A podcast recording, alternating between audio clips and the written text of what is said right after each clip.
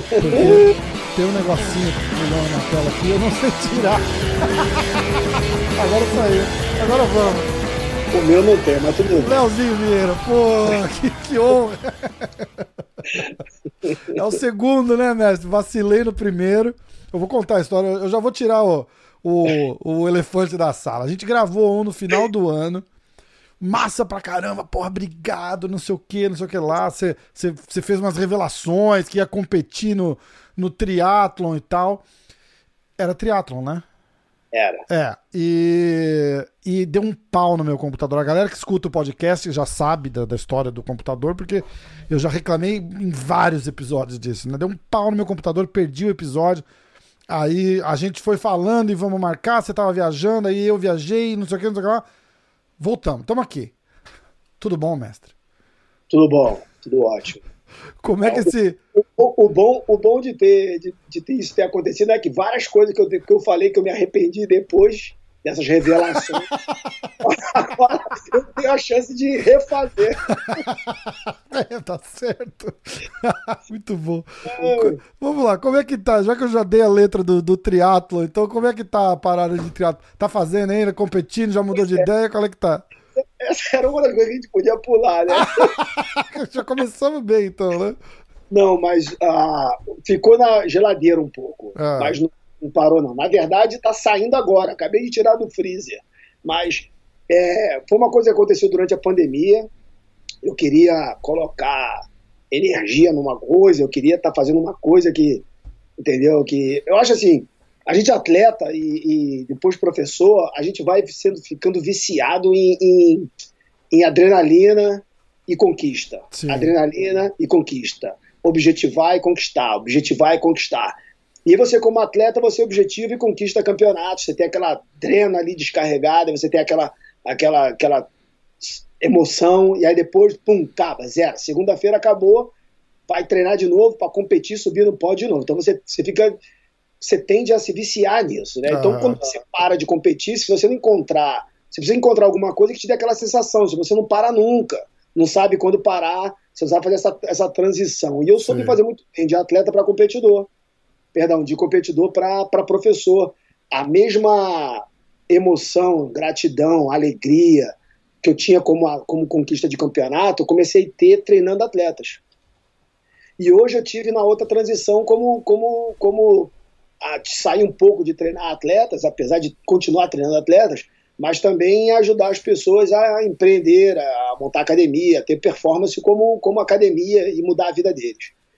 Mas durante a pandemia travou tudo, tudo. e por mais que você tenha os recursos de, de, de é, da rede social, de se comunicar com as pessoas, você fica com aquela, aquela energia acumulada e você precisa botar em alguma coisa numa brincadeira com amigos, rolou essa, esse desafio do, da. Eu falei que eu tinha vontade de fazer, era um sonho meu, porque um professor meu fez, Jacaré fez, e era uma vontade minha que eu tinha de fazer. E aí os caras falaram que nada, meu irmão, você não tem corpo nenhum de. de, de, de... aí cutucou, eu, né? É, mas eu nunca tive nem corpo para ser lutador, não tenho orelha estourada, não tive nem cara de lutador. Se for por isso, não era para me ser nada, entendeu? é, tu pensar assim, né? o, o, se você ver meus pods, eu era sempre o baixinho, o gordinho. Os caras eram mesmo, trincados. Eu não era, não era o, o, porte físico de atleta que você ia falar, ah, esse cara é lutador de jiu-jitsu. E eu fui, entendeu? Então por que não? E aí eu comecei a é, me desafiar eu mesmo, fiz alguns sozinho, pedi ajuda em outros, porque chega uma hora que você precisa ter uma, uma, uma pessoa que vai ao seu lado, porque eu comecei a nadar uma distância mais longa, entendeu? Ia e meu, não sei se, se o mar era gelado ou se, meu, se eu tava com medo de tubarão, mas. Puta que pariu, você tá na Califórnia, né, bicho? Pô, cara, teve uma vez que eu tava nadando. Cara. Comecei a ver um montão de peixe, ver um montão de peixe, e eu parei no meio do negócio, embacei o óculos, embacei o óculos, coloquei comecei a nadar de novo. Falei, se o peixe chegar, não, pelo menos eu não tô vendo. Ah, né? caralho, você tá maluco, bicho. Tá cheio de tubarão. Eu virei um cagão depois de velho com esse negócio de tubarão, não sei o quê. Porra, é, eu não consigo mais. Massachusetts, eu, eu, eu, morei muitos anos em Massachusetts, antes da, da, da, da, da segunda leva de imigração de tubarão pra lá. Mas, bicho, eu não chego nem. Eu não, eu não vou nem perto, eu não tenho nem dúvida. Tipo assim, eu não moro nem o calcanhar, que é para não arriscar, entendeu? Eu me cago de medo. Na Califórnia, a gente teve aí no, no meio do ano passado. Falei, bicho, esquece, entrar no mar aí, não, não vou. eu só tenho medo do que eu vejo, né? Por isso que eu embaço o óculos. eu não tenho medo, entendeu? Os caras às vezes têm medo de fantasma. Eu não tenho medo de fantasma, tenho medo do que eu vejo, tenho medo de. É, fantasma eu não tenho medo também, não. Se eu ver. É, e aí continuou, e aí acabou que eu fiz os triatos, estava fazendo alguns triatos aqui, bem. Sem ser competição, bem amador, bem comigo mesmo, uhum. mas com bicicleta, com bicicleta que não era apropriada, com tênis, com bem, bem assim, bem só para se testar. E eu fiz alguns e eu gostei da, da, da, da, da energia e do comprometimento. E aí eu resolvi investir nisso. Peguei uma, comprei uma bicicleta, e aí eu realmente eu fiz inscrição, até que foi no nosso outro, outro podcast. A inscrição ia, ia competir na Você Flórida. Tinha acabado de ser feito, tipo, revelou em primeira mão, né? Exatamente, só que eles cancelaram aquela competição Isso. e jogaram para esse ano, né? E ali quebrou tudo, entendeu? Imagina você se prepara para o campeonato e de repente não vai ter o campeonato. Aí eu desmotivei, entendeu? E aí o, a, as academias abriram, as competições voltaram, eu comecei a me a, a, a poder to, a tomar conta disso de novo e não voltei. Entendi. Entendeu? Começou a me, a me tirar dessa, desse ambiente. Mas é uma coisa que eu já já tirei do freezer e vou, e vou fazer e, e, e pretendo fazer sim. E você vai, vai, vai, vai ser um dos primeiros a saber que vai ser no mesmo Massa, Pô. Muito legal. Ó, vamos, vamos começar é, lá de trás. É, conta da. Eu, eu quero que você conte da, da, da, da criação da Checkmate, mas para a gente chegar ali, a gente tem que falar um pouquinho mais de trás, que é o, a, o, seu, o seu crescimento na, na Alliance, aí, aí a, a, a Alliance quebra e você vai para um lado. Fala, fala um pouco da, daquela época lá. Tá bom. Eu vou fazer uma forma mais reduzida, assim, ó, reduzida, porque às vezes já se sabe tanto dessa questão. Chega uma hora que a gente nem sabe. Eu já nem sei se mandaram embora se eu que saí. a versão oficial é. Já não faz diferença, entendeu? É, faz tanto tempo que exatamente. exatamente. Mas, na verdade, o que se sabe é que, tipo, o Jacaré é um professor fenomenal entendeu? O Jacaré, o Romero Cavalcante, e ele criou vários, vários, ele sempre criou atletas para serem professores. Ele criou com aquela, com aquela, com aquela coisa dentro de, de, de, de poder empreender, de poder ser o melhor no, no que você escolher, entendeu? Então, tipo, quando eu cresci, quando eu peguei a maioridade, quando eu comecei a pegar as me graduar, eu treinava com jacaré desde, as, desde os 7, 8 anos de idade. Uhum. Eu e meus irmãos entendeu? E a jiu-jitsu era parte, era, uma, era a educação que meus pais utilizavam para me ajudar, para poder educar três crianças dentro de um dentro de um filho de porteiro, dentro de um quarto, quarto e sala, entendeu? A maneira de segurar esses moleques era mesmo jiu-jitsu. Então foi parte da nossa educação, entendeu? O Jac a academia era uma extensão da nossa casa, o jacaré era um era um segundo pai ali pra gente, nos dando, é, abrindo outros caminhos pra gente, entendeu? Para mim e para meus irmãos. E foi o que realmente de fato aconteceu. Eu, te, eu tive algumas mudanças assim durante essa, essa transição, que uma que era o jiu-jitsu infantil, que era um jiu-jitsu legal, assim, era, era uma divisão de criança. Aí depois teve um clique que, esse, que o jiu-jitsu virou um hobby. Eu já tinha 16 anos, assim, virou um hobby. Competir, viajar, treinar, competir, um hobby. Aí depois teve um clique que foi, não, meu irmão, é competição, o negócio é sério. Aí virou performance. Uhum. Entendeu? Um comprometimento, disciplina, entendeu? E um, um, outro clique depois foi, não, é um estilo de vida de trabalho, é trabalho, é. pode ser um, pode, é o meu futuro. Então tiveram alguns fases, cliques, né? Uma... Exatamente. E com isso, eu a faixa, eu na faixa marrom, o Jacaré tinha se mudado para Atlanta, eu já estava tomando conta junto com o irmão do Fábio Gorgel lá, no Rio de Janeiro. Eu pego a preta, o, o, o Fábio me convida para São Paulo, eu vou para São Paulo, entendeu? E aí a minha carreira de atleta está tá no início da faixa preta e eu tenho também, começo a aprender muito com o Fábio na questão de empreender, entendeu? Ele vem de uma, ele vem de uma escola, de uma preocupação nessa, né, bem nessa, nessa questão. Então eu acabei conciliando muito a, a, parte de relacionamento e emoção do jacaré, com a convivência com o jacaré, de aprender a lidar com, com, com aluno, entendeu? E cheguei lá uma parte bem profissional de empreender com, com, com o Fábio. Entendeu? Então, depois de alguns anos, a gente começou a ter umas, umas diferentes ideias e o jiu-jitsu teve um boom de profissionalizar algumas outras federações, pagando dinheiro, entendeu? Eventos pagando dinheiro. E ali a aliança tomou uma postura, alguns professores tomaram outra, começou a ter algumas desavenças de diferença de, de, de ideias, entendeu? E foi nesse, foi nessa, nessa, nesse meio todo, foi que, como eu falei que eu não sei se eu, eu não sei se eu saí ou se eu fui mandado embora, porque eu também fazia faculdade, entendeu? Uhum. Então, tempo nessa, nessa divisão, eu estava me formando em fisioterapia, eu trabalhava com, com jiu-jitsu dando aula, eu tinha a minha academia e eu cuidava de atletas, além de eu também competir. Então eu era competidor de performance, eu estava competindo Abu Dhabi, estava competindo de kimono, eu estava treinando atletas de alta performance, eu estava me formando na faculdade, entendeu? E eu era um dos maiores provedores assim para ajudar minha família. Além do meu pai, eu sou o filho mais velho e eu tinha essa responsabilidade de ajudar. Uhum. O meu irmão morava comigo, né? E ele fazia faculdade também, então eu era eu era um alicerce da minha família. Então eu não podia, não, eu não podia, eu não me dava muito luxo de errar nas decisões. Eu tinha uma vida muito disciplinada que era para poder realmente fazer isso. E foi o que aconteceu. E ali nessa confusão toda, é, eu sei que eu já estava, eu já tinha minha própria academia, e aí a gente saiu da. A gente, por essas divergências, a gente saiu da, da, da, da, da aliança. O que se fala é que era aquela parada do, do, do campeonato, né? Tipo, tinha o, um campeonato novo, o Comitê Olímpico de Jiu-Jitsu, alguma coisa assim. E eles iam dar uma premiação em grana, né? E o pessoal quis ir participar, alguma coisa assim, não era isso? Os atletas sonhavam em poder lutar sendo remunerado. Sim. Né? Eles sonhavam em poder lutar ganhando dinheiro. Só que a, a federação ela não, ela não, ela não, não fazia isso ser possível. Então exist, existia as superlutas, mas existia também essa apareceu essa federação olímpica que ela veio com a proposta de, de, de pagar pro, pagar os campeonatos, entendeu? Independente se existia um ego, uma briga de federação, entendeu? Existia uma, uma proposta real para quem era atleta de poder se profissionalizar do esporte, o que era o mais importante. Era, Com certeza. Era, era, o, que, era o que a gente queria. Né, Com atleta. certeza. A gente ainda fala, sempre comparando as fases, né? Foi tipo, imagina vocês naquela época, hoje, competindo aqui. Você tá todo milionário, porra. Entendeu? Porque tem.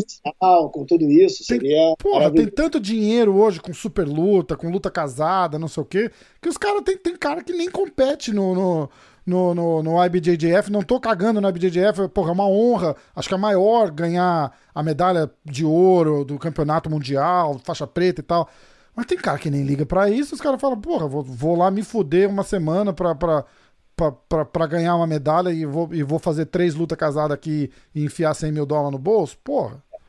Não, hoje o jiu-jitsu ele abriu, né? Ele possibilita isso. Você viver do esporte com kimono, sem kimono, só de luta casada, Exatamente. ou de, eventos, ou de eventos é, regulados pelas federações. Você, você, você pode viver da indústria que o jiu-jitsu é, movimenta, que é uniformes, roupas, a, empreendedorismo, academias, ser dono de academia não nem sequer ter treinado jiu-jitsu. Então existe é.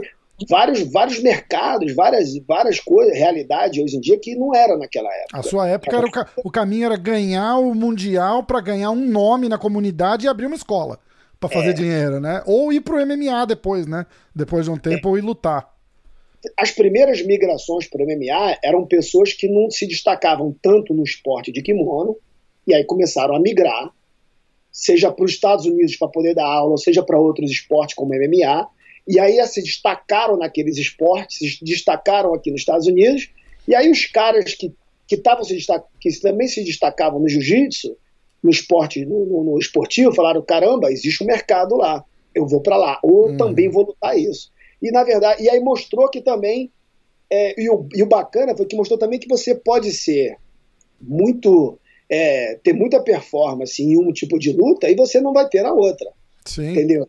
Agora, assim como você também pode, o, o, o, seu sucesso em empreender e na academia não está relacionado à sua competição. E, e vice-versa, né? O campeão não necessariamente é um bom professor. Exatamente. Exatamente. Então, ela, é, esse mundo foi se redescobrindo, ele foi se, se ajustando, entendeu? E eu acho que foi uma fase muito importante para todo mundo, para as pessoas poderem perceber que tem mercado para todo mundo, Exato. entendeu? Existe oportunidade para todos, entendeu? E você pode se especializar e usar da ferramenta do jiu-jitsu em diferentes, em diferentes plataformas aí de, de, de, de de uso. Com certeza. Aí é, é, o, o, rola o, o, racha justamente por isso e você vai e monta uma, uma academia de sermão, né? É, a gente monta uma brasa, porque são todos aqueles. São todos aqueles. É, os, os que foram os exclusos, né? Uhum. Todo sentir o excluso, que a gente estava numa aliança, ela, ela vinha de uma, de uma de um regime bem bem autoritário, meio ditador. Porque a aliança já era um, um, um negócio de, dos reclusos de outro grupo, né? Tipo, que juntaram e fizeram uma, né?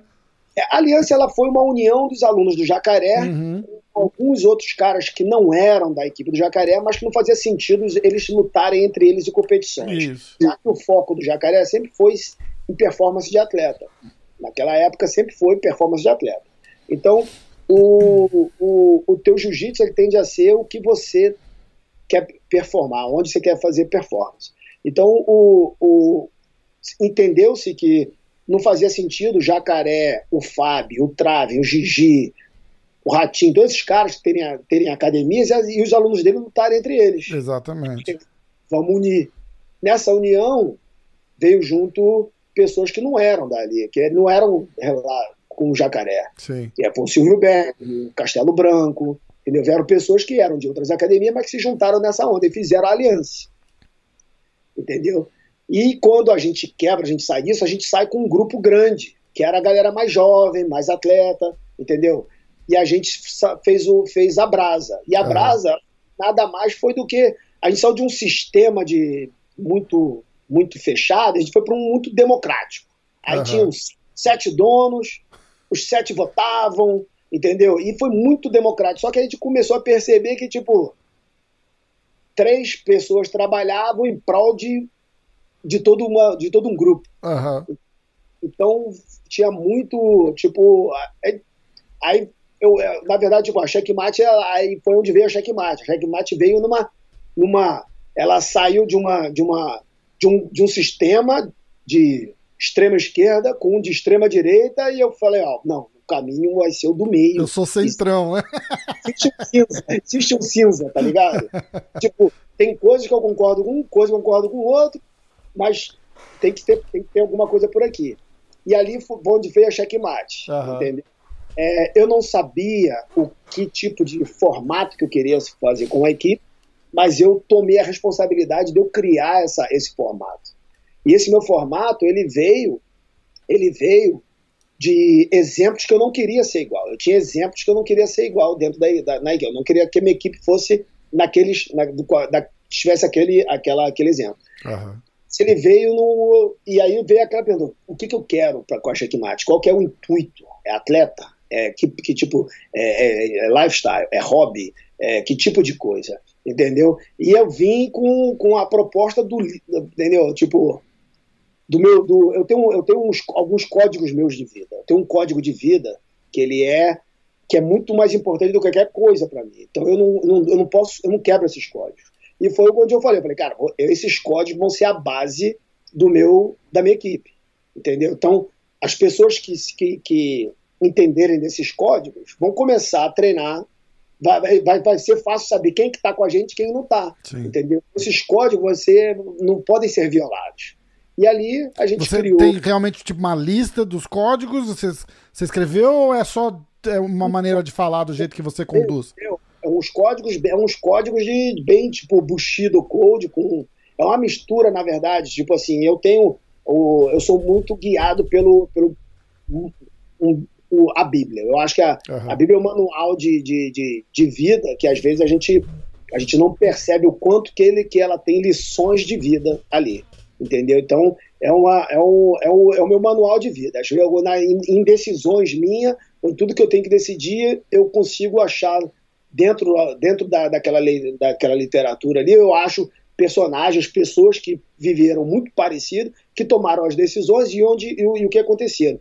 Então tem muitas lições, entendeu? Então é um livro que eu, que eu leio, leio muito sério, assim, que eu levo muito a sério e que guia não só a minha vida ou a minha, a minha questão familiar, mas também de negócios, entendeu? E, e eu encontro essas, essa, esses códigos ali dentro, entendeu? Então, tipo, foram baseados, foram desses códigos de tratar as pessoas, nesse negócio que a gente levantou a checkmate. E a ideia foi de ser essa voz, entendeu? A, a, de ser essa voz de igualdade, essa voz de liberdade que a gente não não estava tendo naquela época, entendeu? Então, o, e hoje em dia essa cultura de honra, de, de, de taxar as pessoas de creonte, de falar disso, de falar, de usar, de usar da lealdade ou da honra da pessoa para você poder é, prender a pessoa na sua equipe, para você mandar embora para você poder segurar a filiação, para você segurar as pessoas, existe é, é, as, as, equipes usam muito isso e usavam muito mais antes,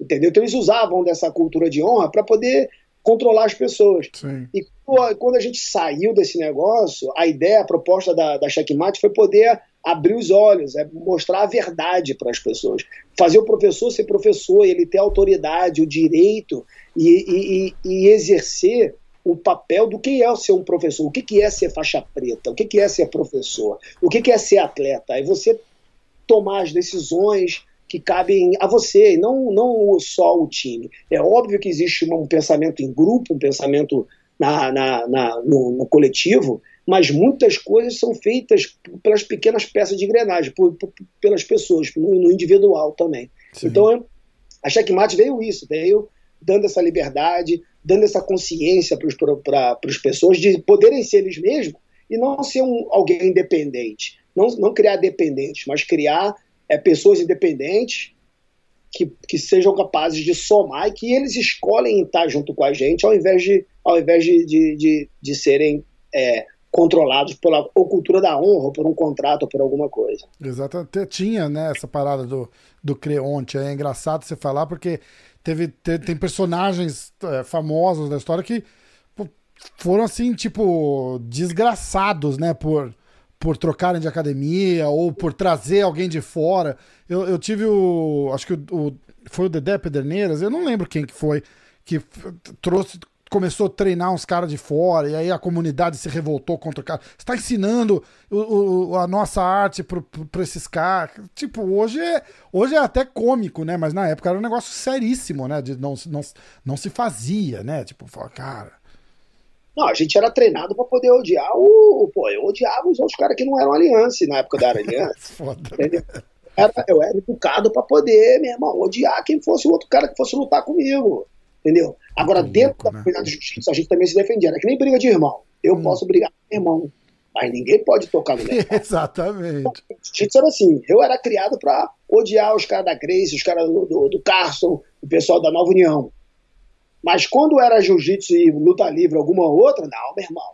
Jiu-jitsu. Aqui não, exatamente, muito bom. Né? Não, não, só eu posso falar mal deles, entendeu? Muito Mas bom. essa era a educação que naquela época se procurava, entendeu? Só que o esporte hoje em dia, ele virou esporte, né? Então ele ah. virou uma, uma ferramenta muito grande, as pessoas vivem muito bem do esporte, entendeu? E, e obviamente a gente teve que ficar se atualizando, é, botar regras, colocar, colocar, viver essa, essa anualmente essa, essa adaptação, né? para poder se sobreviver, não só sobreviver, mas também viver, né, do esporte. Exatamente. Em que ponto entra é, Bochecha, Michele Nicolini, Lucas Leite? Eu vou deixar um monte de gente de fora, não estou sendo injusto, mas não tem por que listar todos, eu só estou usando a, a, alguns dos, dos, grandes nomes como referência e, e, e, a, e consolida o time e aí é, como que é a decisão de vir para pro, os Estados Unidos? A decisão do, de vir para os Estados Unidos ela veio, é, na verdade, em 2005. 2005, é, na minha segunda luta do ADCC. Hum. Que eu, antes disso, eu já vinha para os Estados Unidos fazer super lutas, lutando com o Matt Serra, uhum. lutando alguns eventos de luta casada, entendeu? Ah, lutando muito, da, muito dessas lutas de mesmo de hoje em dia de submission, né? Eles tratavam muito wrestling com jiu-jitsu. O Matt Serra era bom de jiu-jitsu mesmo quando era uma, mulher? Era mesmo? Campeão, campeão da DCC. Ah, sim, sim. Né? Muito bom. Então, tipo, mas a, mas a gente lutava só sem kimono, eles só lutavam sem kimono. Sim, exatamente. Toda essa, toda essa onda que a gente tem hoje do jiu-jitsu sem kimono, é, Gordon Ryan, sei que lá, e, e toda, essa, existia essa galera antes também. Aliás, eu quero só deixar bem claro aqui para quem estiver ouvindo que dessa vez não fui eu que falei Gordon Ryan, tá? O pessoal pega no meu pé, fala lá, já vai falar de Gordon Ryan de novo. Fala, Mas eu vou te falar, eu sou fã cara. Tem que falar, porra, não é? eu vou, eu vou confessar que eu tenho, eu tenho as minhas ressalvas de, da, da, do como, mas ele é um cara extremamente bom atleta, lutador. Sim. Tem o direito, pô, tem a propriedade para falar as coisas que falam.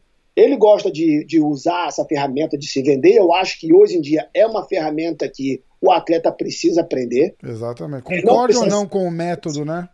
Ele não, precisa, ele não precisa ser arrogante, ele não precisa ser desrespeitoso, mas ele precisa saber se vender, ele precisa ser, saber se comportar, se colocar dentro da, da mídia social dele, porque Exatamente. é o que vai levar ele para lutar. Então eu acho que.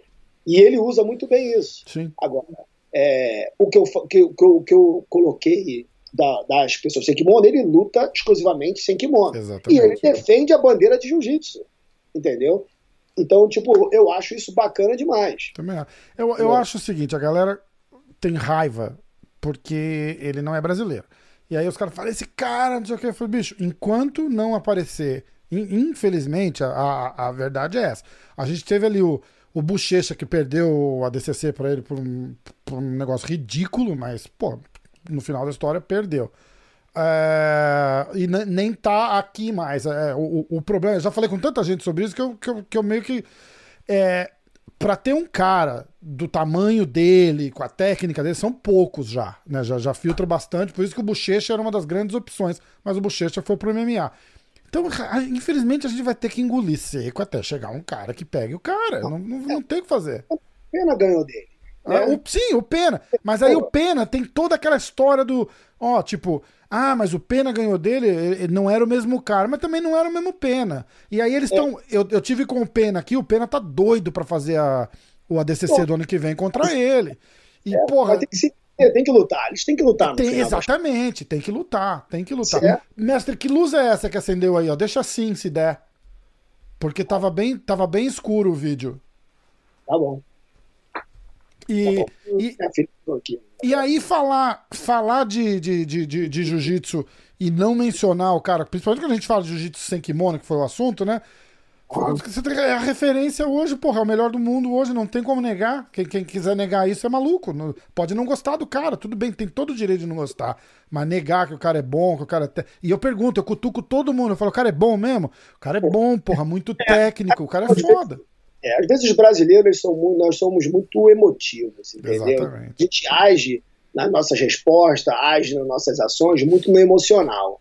Mas é de fato a gente não dá para desmerecer o cara, ele tem um mérito, ele é o melhor atleta sem kimono, tem provado isso, entendeu? Óbvio que o Pena parou ele, ganhou dele, se eu não me engano, duas vezes, entendeu? É óbvio que essa luta deveria acontecer mais vezes, mas ele, ele tem, realmente, ele tem o mérito dele.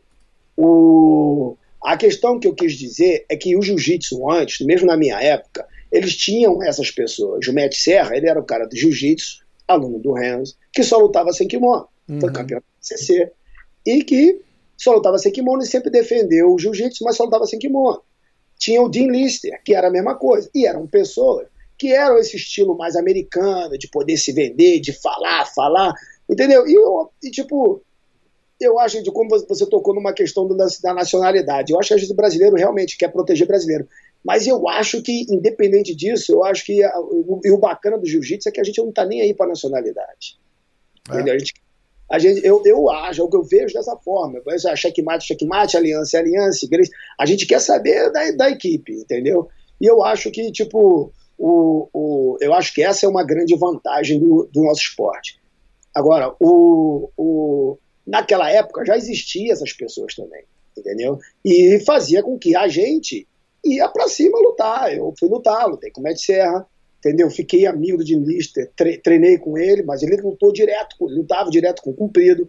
Nós tínhamos pessoas de jiu-jitsu que compravam essa briga que ia para dentro. Uhum. Então, hoje a realidade é uma outra. O esporte ele cresceu muito. Não dá.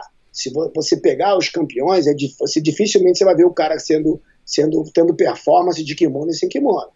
Então, pela quantidade de, de, de, de campeonatos, porque o que, que evolui um esporte é a competição.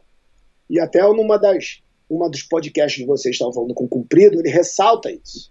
Né? A competição ela, ela, ela faz com que o esporte ela, ela, ela cresça muito. Sim. Então, antigamente, o, as competições sem kimono eram super lutas, era uma em cada, uma em, em poucas. Então tinha era meio do ano. Então o cara conseguia se dedicar inteiro para o jiu-jitsu, depois se dedicar para o sem kimono.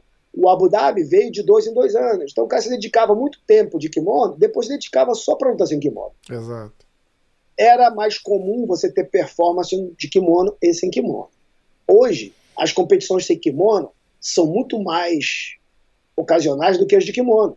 É campeonato todo fim de semana. Exatamente. Exatamente. O sem kimono evoluiu de maneira enorme. Entendeu? Então, o atleta que está tá, que tá de performance de kimono, querendo ir para o sem kimono, não vai, não, vai não, não vai acompanhar.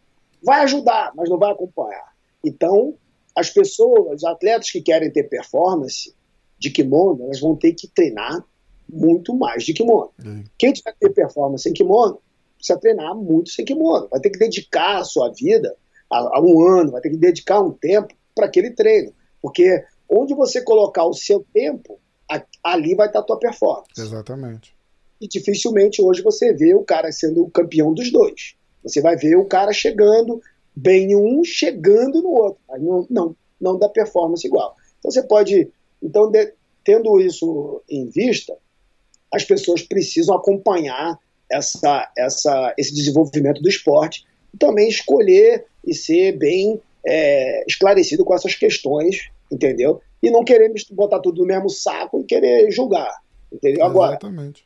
O, o, o, e, e ainda bem que o esporte, o jiu-jitsu, pro, proporciona isso, né? Nós estamos, entendeu? Essa, esses vários braços, né? De, de, seja de competitivos, entendeu? E como, entendeu? De maneiras diferentes de você competir, seja sendo campeão pela federação e abrindo portas como, os, como, como jiu-jitsu esportivo, algum, poucos campeonatos pagam dinheiro, mas você, você ganha um status de campeão mundial Exato. que é muito difícil, entendeu? E você, isso ali te abre patrocínios, viagens, seminários, entendeu? É, e um outro mercado que é para o sem kimono, entendeu? Que, que, que é você... o grande campeão vindo fazer uma super luta e tal, né? Exatamente. Exatamente. Hoje eu acho que tipo a própria a própria, esse próprio estilo de vida competitivo, ela mudou um pouco, ela mudou bastante a cronologia do atleta, assim, tipo, de conforme ele vai se desenvolvendo, o que, que ele deve estar tá, o que, que ele deve colocando em ênfase. Vou estar só de kimono, vou estar só sem kimono, ah, vou treinar isso aqui, depois vou pro MMA. Então, hoje, hoje em dia, existe é, essa, essa quantidade de competições, ela mudou muito a história de cronologia do atleta. Sim desde ele fez só performance de kimono e depois migrar para MMA, ou, ou sem kimono, depois migrar, ele tem, existe uma maneira dele poder usar, principalmente nas, nas, nas faixas mais baixas, de azul a, de azul a marrom, você tem a oportunidade de estar lutando com preta, com, com alto é... nível, lutando sem kimono. Imagina a quantidade de experiência que você adquire. Então, se você é menos graduado, se você competir mais sem kimono, você vai, você, você vai fazer muitas, muitas competições valendo dinheiro. Você vai estar tá fazendo, você vai estar tá lutando com atletas que têm muita performance de kimono. E o sem kimono ele nivela ali, ali, ele dá uma nivelada. Então você consegue, você consegue fazer criar teu nome. Se você é menos graduado e for para as competições da IBJJF, você vai à mercê de estar lutando Open, Pan, Mundial, mas pagando para lutar. Exatamente. Você vai lutar profissional a partir do, da, da, faixa azul lutando contra a faixa preta. Então, dependente do Mas background. Pega aquele moleque, o Nick Rod aqui, que foi para segundo lugar na DCC e era faixa roxa? Sim, exato. Então, o Senkimono ele te propicia isso. Quando você chega na marrom e preta, quando você chegar na preta, entendeu? Você vai chegar na preta, hoje em dia os caras estão pegando preta com 21, 20 anos, 21 anos. Doideira, né, cara? Pega a preta com 20 anos, você pode se colocar aí, ó, três anos, cinco anos, para saber que tipo de faixa preta que você vai ser de kimono. Porque agora não, porque o de kimono ele é bem taxado da categoria. Então você vai lutar só com quem é faixa preta, campeão mundial. Aí você vai lá e luta. Entendeu? Aí depois você ainda tem, quando você tiver com 25 anos, você ainda pode se dar o luxo de pegar 5 anos de MMA. Porque você já lutou de kimono, é. já tem um background enorme sem kimono, Nesse meio tempo de kimono, você pode tá, estar tá fazendo uns strike. Então, depois, de, com de 25 tá, tá entrando no prime ali com 25 anos. Você vai estar tá no auge da sua, do, da sua idade, com performance para lutar no MMA. luta, ah. cinturão, faz algumas defesas, se aposenta, volta pro jiu-jitsu, porque o jiu-jitsu, ele é um ele é, ele, dentro dessas duas lutas, o no, o, o no-gi não, não proporciona isso. Mas o jiu-jitsu ele proporciona você ter uma longa vida em, em competição. Você vai Sim. poder competir com 50, 60 anos, você vai estar competindo, entendeu? E de uma maneira bem saudável. O no-gi você vai ter uma, uma fase uma fase mais mais é de mais performance que é mais Exato. novo. Você vai estar com o teu corpo muito destruído. Assim como MMA também. Sim. Então você consegue, hoje em dia, a quantidade de esporte, de, de competições que deu, abriu essa oportunidade da pessoa planejar, entendeu? Uma carreira realmente vindo de luta, até o MMA. Então ele pode começar com esse, esse kimono e jiu-jitsu, ir para um jiu-jitsu e se testar nas três modalidades diferentes. Exatamente.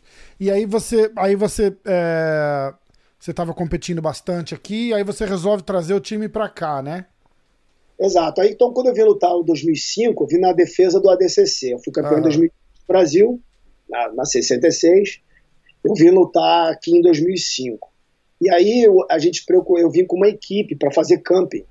E eu procurava lugares para treinar. E a gente foi treinar na academia de um, de, um, de um amigo meu que era dono da academia, em La Habra. Ah. E a academia, ela era do Javier Vasquez. E ele hum. abria o horário e deixava a gente treinar fora do horário dele, que era super gente boa e a academia, e a gente treinou, a gente treinava lá ou treinava na, na, na no, em New Bridge, na academia do John Eram dois lugares que a gente fazia o nosso campo, que a gente não tinha academia aqui nessa época ainda. E nessa, nessa, nessa tempo desse campeonato, o, o, o Javier Vasquez ele se mudou e a academia ficou lá. E aí eu, na conversa com o dono da academia, eu resolvi assumir La Habra. Não morar aqui, mas eu falei, cara, deixa eu botar aqui uma, uma, uma checkmate aqui. Que massa. Aí eu abri a checkmate lá, fiquei pelo tempo da minha viagem, que estava de camp, entendeu? Fiquei um, alguns meses, coloquei, organizei a academia, voltei para o Brasil e mandei o meu irmão vir para cá. Aí o meu irmão veio para cá, começou a se estabelecer, recebeu uma proposta para dar aula em Long Beach, e aí abriu a oportunidade do Pancho ficar na academia de La Habra o Pancho começou a treinar, o boom do jiu-jitsu MMA. O Dan, o Dan Henderson chamou o Pancho para poder ir com ele para criar uma academia lá em Temécula. Que massa. Aí o Pancho saiu, veio, gente, eu mandei o Lucas. E o Lucas, ele foi o, o cara que ficou, mas que ele continuou esse meu trabalho que eu comecei, de vir trazendo bochecha, ele trouxe o, o, o, o, João Assis, ele veio trazendo Lapela, ele veio trazendo outras pessoas que voltaram, mas começou a abrir, a gente começou a se espalhar e, e aí veio uma, essas oportunidades mais de, de, poder, de poder trazer a equipe inteira para cá. E aí depois que eu mandei todo mundo, aí vim. Aí, aí veio você, né? Lógico. Muito massa. Muito massa. Como que. É... Como que, que, que. O Bochecha chega quando na academia? Como que que se descobre um cara desse? Como que se você já vê desde cedo e fala assim, esse cara é diferenciado, esse cara vai ser foda, ou vai acontecendo e aí você vai dando vai dando atenção, porque porra, é, é, é raro, né? É, o, o Bochecha ele foi um, um, um, acaso nosso, mas foi um produto do um produto do, do estilo de vida dele, né? Então ele ele teve o seu começo lá em Santos, e ali ele migrou de uma academia para outra, de outra para outra, mas sempre querendo ter performance em competição. Uhum. Então, aí ele, mudando de uma academia para outra, ele terminou no Cavaca, aí ele veio para a gente, aí ele veio para cá para os Estados Unidos, com o Lucas e, e, e, depois comigo. Então, ele foi, ele foi tipo uma, uma uma esse talento que a gente se encontra, né? Tipo, aí a pergunta que o que a gente vai fazer é tipo, como que aconteceu? Como é que a gente produz um bochecho? Porque a gente não quer ficar à mercê do, desses desses talentos que aparecem, a gente quer produzir outros, né? Exatamente. É, então veio uma pesquisa minha, nossa, de poder, vamos traçar um perfil de, de comportamento e, de, e, e, e técnico de treino. Que legal. Do Bochecha. Então a gente, eu, fiz, eu fiz algumas entrevistas com ele para saber a é, o, traçar esse perfil todo emo, emocional, técnico, de treino, e de como começou, até onde que teve esses cliques que eu te falei de mim, de quando que o esporte deixou de ser, de ser hobby, de, virou isso. Exatamente. Virou...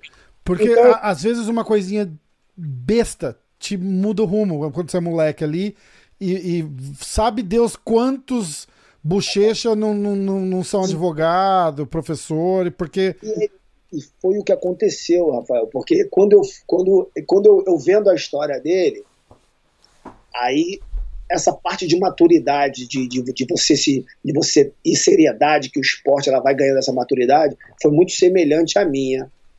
Ao conversando com outros, com outros caras que tem Lucas, outros caras que tiveram performance, existia um equilíbrio entre as pessoas que tinham performance e das pessoas que não estavam que não têm performance. Então existia um equilíbrio de, de entendeu de maturidade do esporte para ele. E isso, isso me chamou a atenção. Então, a maneira que a gente se distribui hoje dentro da Checkmate, a gente, a gente tenta a gente tenta colocar essa, essa desde a, esse esporte no, a longo prazo. Então, a gente, desde a criança que treina no jiu-jitsu, a gente treina com a, a, os objetivos do jiu-jitsu naquela, naquela idade é diferente dos objetivos que a gente vai ter na adolescência, Sim. diferente no, no, no, jovem adulto e diferente mais tarde. Então ele vai tendo é, objetivos que vão dar maturidade não só física e técnica, mas também uma maturidade emocional de lidar com emoção, de, de, de, de lidar com essa com, a, com, com, o pensamento, de, de, e a parte mental, entendeu? Então essa, essas entrevistas serviram para poder montar um tipo de perfil de comportamento da maneira que a gente apresenta o esporte para as crianças e a que nível, quando que as crianças vão amadurecendo a parte física deles, também a parte mental, a gente vai colocando outras responsabilidades outros objetivos para essas, essas, esses adolescentes. E ali a gente tem, a gente tem colhido, a gente tem colhido um, atletas que, que vêm se destacando bastante numa, numa, numa, numa a, numa geração que a gente vai vendo depois, né? Entendi. E, e, e, é bem bacana, mas é bem bacana a, essa, esse estudo que a gente que a gente que, que, eu, que eu fiz. É genial, né? Porque, porra, você pega um esporte igual futebol, por exemplo, os caras fazem isso há muitos anos, né? É. De ter peneiro, olheiro, os caras vão lá e falam, ó, oh, aquele moleque parece ser bom, não sei o quê.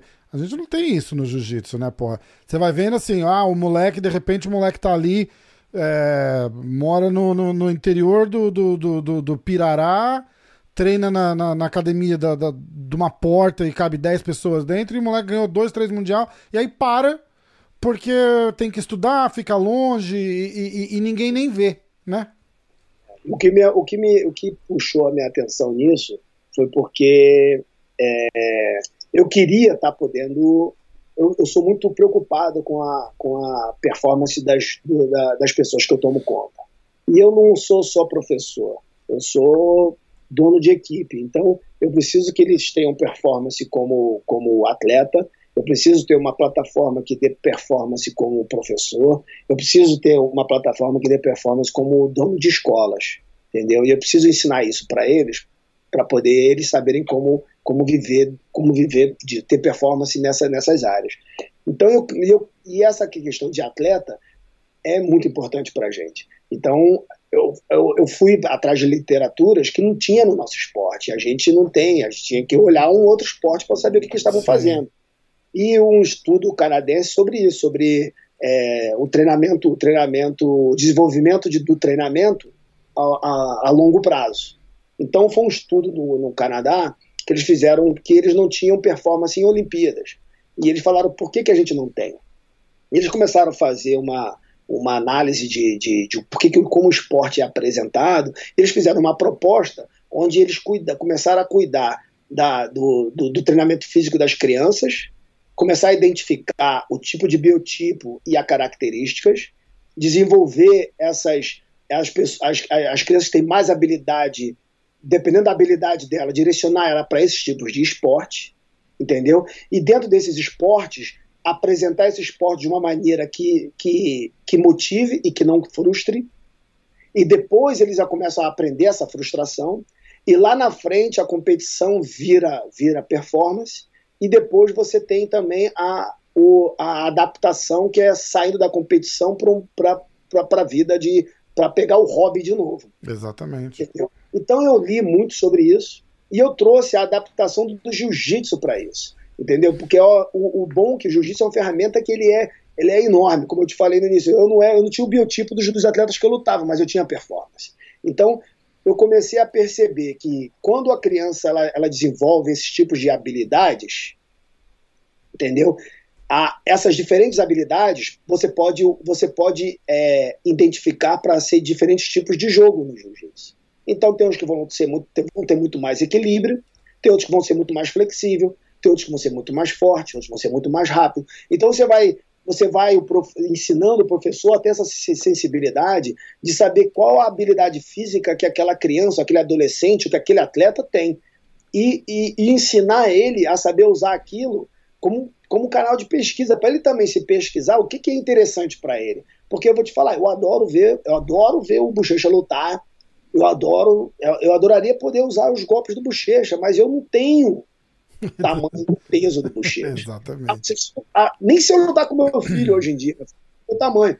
Entendeu? Então, tipo, como é que. Então, tipo, eu preciso saber copiar pessoa que tem um biotipo parecido com o meu, pessoas que têm a, a habilidades físicas igual a minha, e provavelmente o nosso jogo vai ser muito mais semelhante. Uhum. Entendeu? Então, dentro dessa dinâmica, somado a uma, a uma, a uma maturidade é, psicológica entendeu? De apresentar o esporte, de fazer ele entender do que, de, de, lidar com as emoções, controlar essa emoção, além do, além da, da parte mesmo, mesmo fisiológica, de estar a criança entrar naquele, na puberdade e as meninas têm um tempo diferente, o outro dos meninos.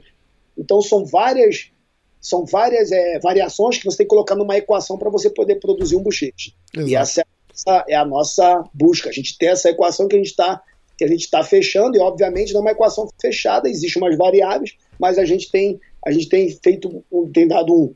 A gente sabe que a gente está dando um bom, um, tentando um bom resultado quando a gente vê que muitos dos nossos atletas estão querendo, estão sendo recrutados, estão né? querendo recrutar os atletas, estão querendo isso, então a gente sabe que a gente está fazendo um caminho, um caminho isso, correto. Isso é um problema hoje, essa parada de time ainda. Como que, como que, é, uma, pode ser até uma pergunta idiota, mas como que monetiza um time de competição. Porque vamos, vamos e eu vou voltar lá para trás, porque hoje de repente é até é até mais simples, né? Mas tipo a sua época lá, você tinha um time de competição, e tal, todo mundo pagando para treinar, a, a, a grana para aquele time de competição vem de onde? É a academia, a melhor academia dá, tem aí é a que vai ter mais aluno pagando mensalidade para poder bancar o time de competição, era isso? Cara, na época que eu estava em São Paulo, que eu em que eu treinei, entendeu? Que eu treinava esses atletas, eu passei por uma questão que eu não, eu não cobrava esses atletas, eu tinha um acordo com eles.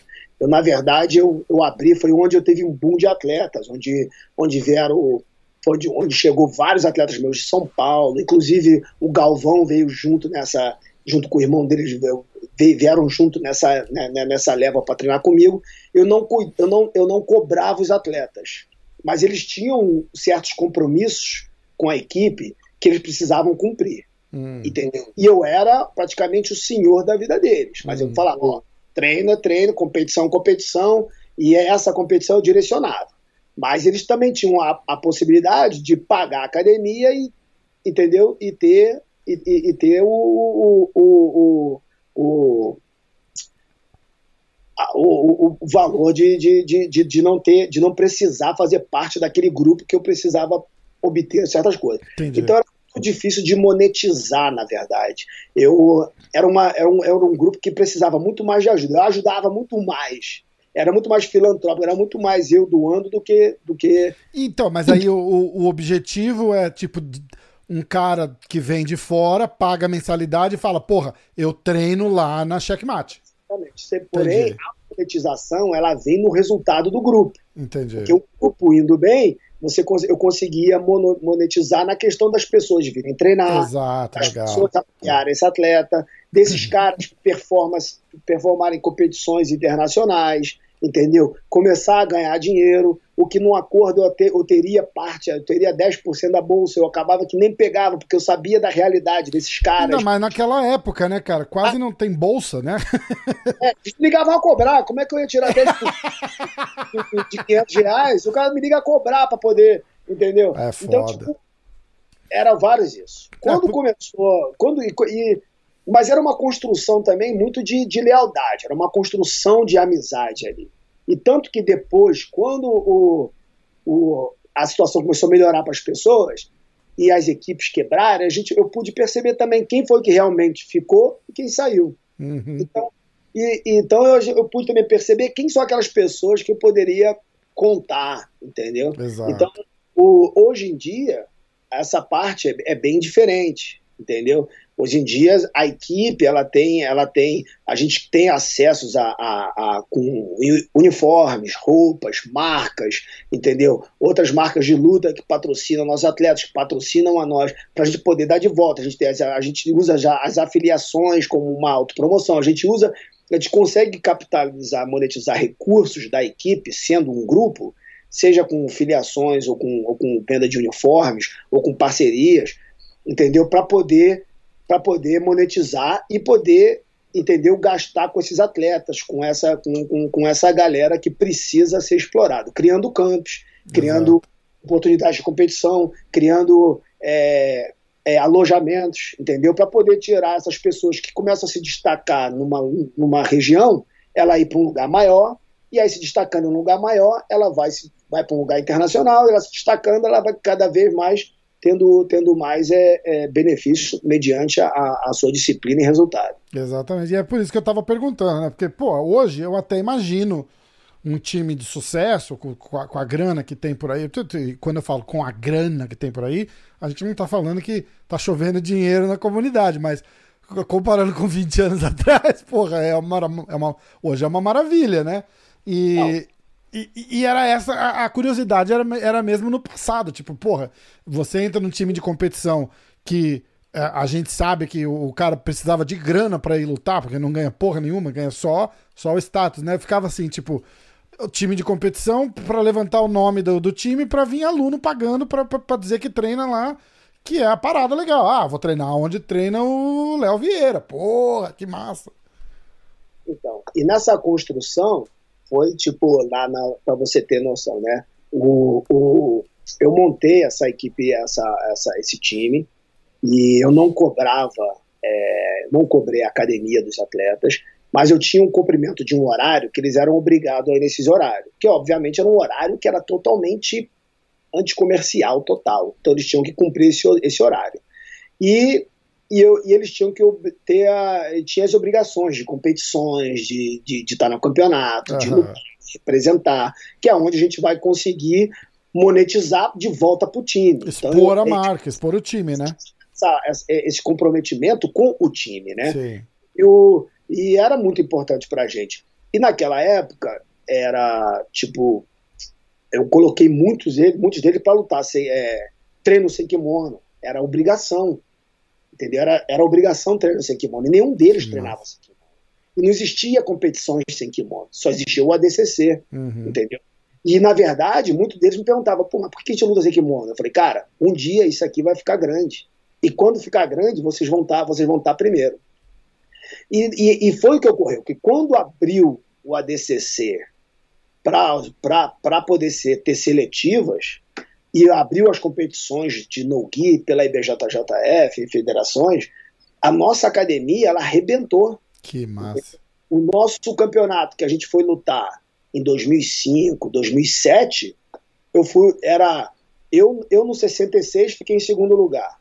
No 77 a gente entrou com André Galvão e Pablo Popovich, fizeram segundo e terceiro. Perdão, primeiro primeiro e terceiro. Na, na, na categoria de cima, no 88, o Demian foi campeão.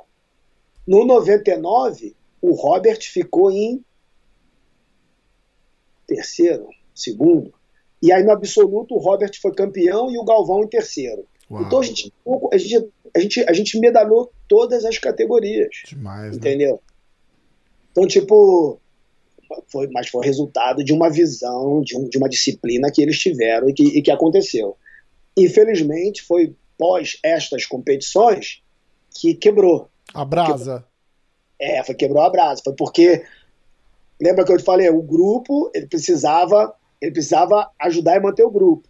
Então a parte de houve, houve houveram muito dinheiro, as partes das divisões foram controversas uhum. e aí começaram ali, ali já estava para estourar e ali e ali deu essa estourada e começou as pessoas se dividirem. A galera então, já começa a ter um nome, ter sucesso, já fica mais complicado, né? É, exatamente. É, pô, é foda. Escuta, vamos falar um pouquinho de luta. É, ah. eu, quero, eu quero voltar na parada do Bochecha ainda, porque quando a gente gravou a primeira vez, é, é, ele tinha acabado de anunciar que ia pro MMA, lembra? Então é, a gente vai voltar para falar disso. Queria falar para você é, relembrar a tua luta com o Royler na final do Mundial, acho que foi em 99. Ah. Então, a, a luta com o Royler, cara, eu, eu ia lutar de leve, eu sempre lutei na categoria até 7-3, leve. E aí, mas eu era um soldado, eu era um, sempre fui um soldado, entendeu? É onde eu falo que a quebra, quando eu criei a checkmate, eu queria não criar, eu queria criar soldados que aprendessem a ser generais. Entendeu? Então eu era um soldado. E eu ia lutar na categoria leve até uma semana antes. Alguma coisa aconteceu nos bastidores que a ordem foi: Léo, você vai lutar de pena. E eu não entendi por quê. E, e, na, e, e, soldado você não tem que saber o porquê. A sua ordem é a ordem, uhum. entendeu? Acabou. E eu fui lutar de pena. Eu comecei a baixar peso, baixar peso, baixar peso, baixar peso. Cara, foi horrível. Bateu, bateu pena. Bati o pena para lutar. Lutei bem, fiz a final com o Roller. E a, a, eu não me. Tipo, eu fiz o meu melhor, lutei. Eu gostaria de ter feito uma outra estratégia particular lá. Eu queria ter lutado por cima. Meus professores, meus coaches falaram: não, puxa para guarda. Faz. Eles acharam que eu teria melhor, melhor desempenho se eu puxasse para guarda. Fiquei preso no jogo, entendeu? E fiquei preso no jogo do, no jogo do Roller e, e perdi a luta eu queria ter feito uma luta diferente, eu queria ter, ter poder, é, tipo, poder fazer o que eu queria ter feito. Eu não fiz, entendeu? Mas foi uma luta importante, porque naquele momento eu aprendi que é, eu preciso, a decisão precisa estar no, no atleta, não só no professor. Eu acho que coach ele tem como direcionar, mas é, o atleta ele, ele precisa dar decisão porque ele vai ter que lidar com as consequências que acontecem. Exatamente entendeu? E os meus professores não participaram tanto da minha parte de treinamento, entendeu? Para poder se, para poder, para poder é, tomar as decisões que foram tomadas. Sim. Então foi uma, uma, uma, luta que me mostrou muito.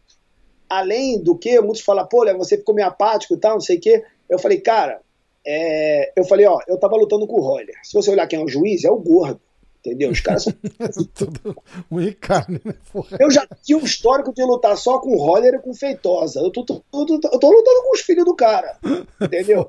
Pagado, tem que ganhar bem, é bem. Entendeu? Então, tipo, e a minha convicção, e a minha questão, ela, ela é de jiu-jitsu. Eu luto jiu-jitsu. Entendeu? Então, eu, a minha cabeça sempre foi assim: eu nunca me incomodei em perder. Eu não tinha problema em perder eu não queria perder pro cara se o cara tivesse mais jiu-jitsu do que eu. Isso me incomodava, que eu falava, caramba, o cara tem mais jiu-jitsu Você não queria se sentir. Eu não queria sentir que o cara era melhor que você, né? E eu sempre falo isso, é engraçado você tocar nesse assunto. É, são, são mais diferentes. Ah, eu sou performance. Cara, você pode entrar ali com, uma, com, uma, com um golpe, amarrar o cara e ganhar a luta. Sim. Entendeu? Olha, é uma mentalidade. A minha mentalidade é: eu quero ganhar no jiu-jitsu. O cara não pode ser melhor do que, do que eu no jiu-jitsu. Isso era uma coisa que era minha. Eu não queria, não aceitava, entendeu? Eu queria. Então, todas as vezes que eu ia pra luta, eu ia pra rachar, entendeu? Então, eu perdia, mas eu perdia. A minha análise era: eu perdi em quê? Eu perdi porque eu errei no jiu-jitsu, porque eu errei na posição, que o cara foi melhor do que o jiu-jitsu, que o cara fez uma. O que o cara fez. Então, quando eu perdi as lutas, na, nessa, nesse caso, quando o Roller precisou de usar da estratégia para segurar a luta, para me ganhar, eu falei, cara, olha que nível que eu, que eu cheguei. Sim. Pro cara que é o meu maior fã, entendeu? Que eu via ele competindo. Ele era meu vizinho lá da rua. E ele, ele batendo em todo mundo, bateu em todo mundo da minha geração. E precisar de usar desse recurso para ganhar de mim, eu, eu me senti, eu falei, cara, eu tenho jiu-jitsu. Eu, eu, eu, tenho, eu tenho mais jiu-jitsu que ele. Entendeu? Agora, eu que fui o tolo de não usar da estratégia para poder lutar com ele. Entendeu? Agora, a minha preocupação naquela época, e é independente se uns vão falar se estava certo, estava errado, estava certo. A minha preocupação era em ter muito mais jiu-jitsu. Não era se incomodar. Eu queria, a minha preocupação era performance de jiu-jitsu. Entendeu? Então eu queria lutar jiu-jitsu, não me incomodava em perder caso fosse nisso. Depois eu fui entender também, depois eu comecei a mudar. Falei, ah, vou precisar de usar da estratégia. Exato. Entendeu? E é a tua parada com o Shaolin, né? Que a gente tava falando. A gente tava falando antes de começar o podcast. Você falou disso do Shaolin e tem a história com o Feitosa também, que você.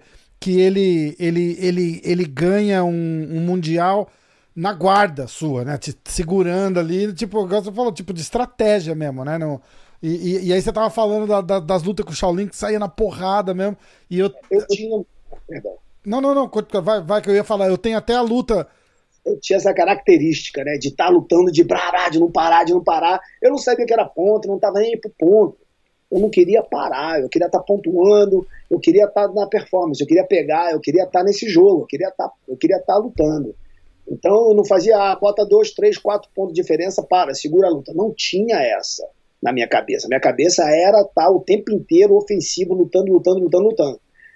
Obviamente, para se você percebe que o seu jiu-jitsu não é o suficiente para parar uma pessoa, você vai precisar de uma estratégia. É onde entrou. E foi o sucesso 50-50, lapela. Hum. Entendeu? Qual foi o sucesso da 50-50? Entendeu? O cara não tinha jiu-jitsu para parar o, o. Da onde veio?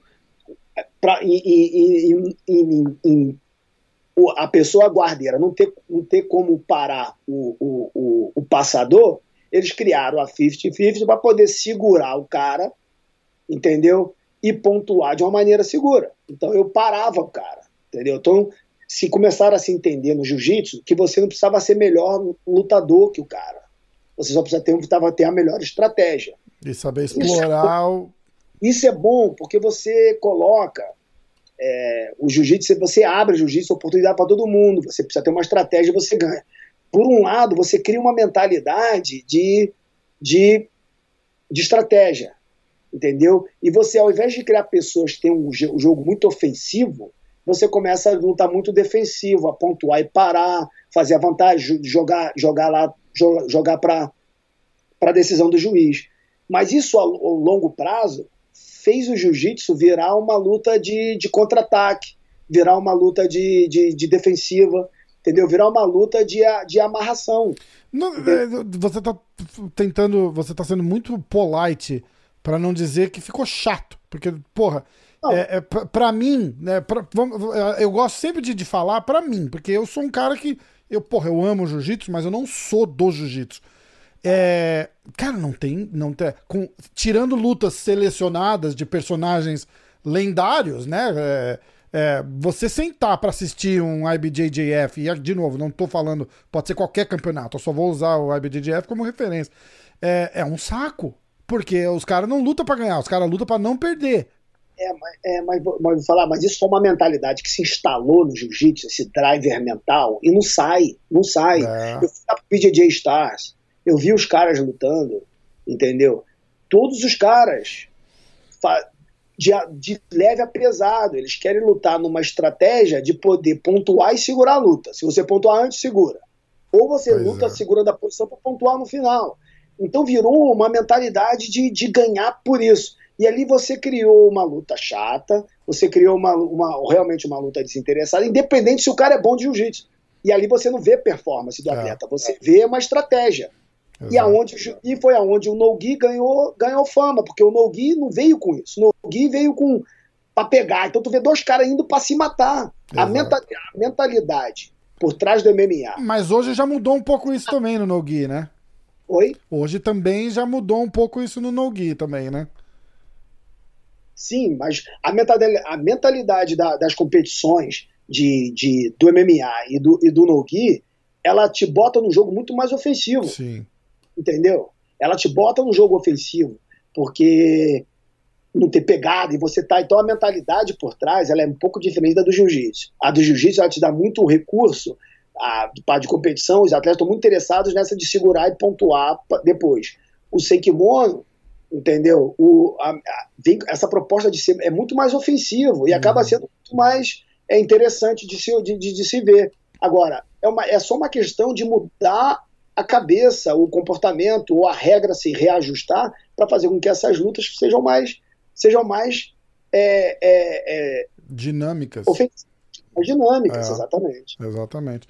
Eu estava até, quando eu tive com o Bochecha no podcast, eu estava até falando de, dessa parada de submission only. Eu acho que eu usei o exemplo do, do EBI como, como a, o que, que ele achava da regra e tal. Ele falou, cara, é, é meio foda, porque o cara sabendo que ele vai poder fazer um overtime nas minhas costas, ele vai me amarrar a luta inteira porque ele sabe que depois ele tem a chance de estar nas minhas costas. E, e aí ele volta a parada da, da, honra, ele fala assim, ele não mereceu estar nas minhas costas.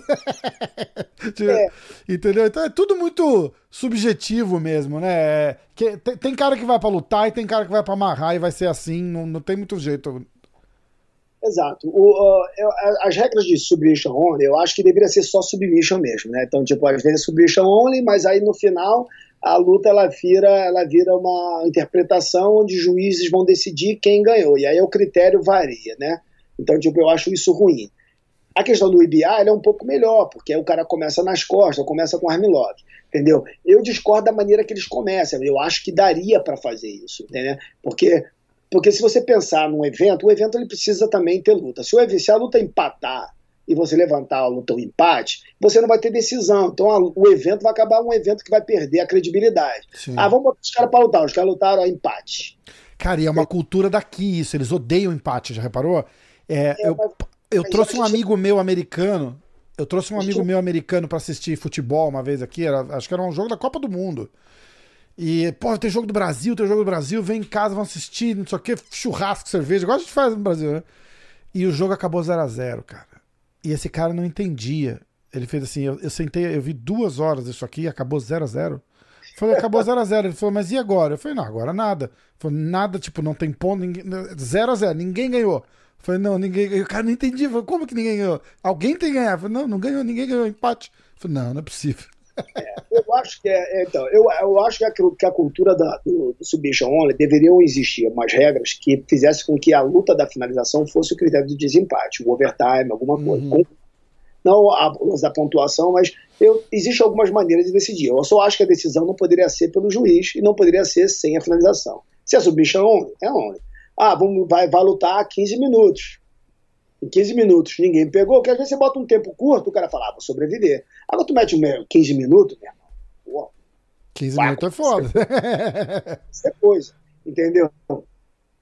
Se você, se você causa penalidades, entendeu? e essas penalidades podem ser fatores de, de critério do desempate, você não precisa nem ter finalização. Ó. O critério de desempate são as penalidades entendeu? Penalidade de amarração, penalidade em, em, fugir da luta. Então, penalidade pode ser o processo de desempate do empate, entendeu?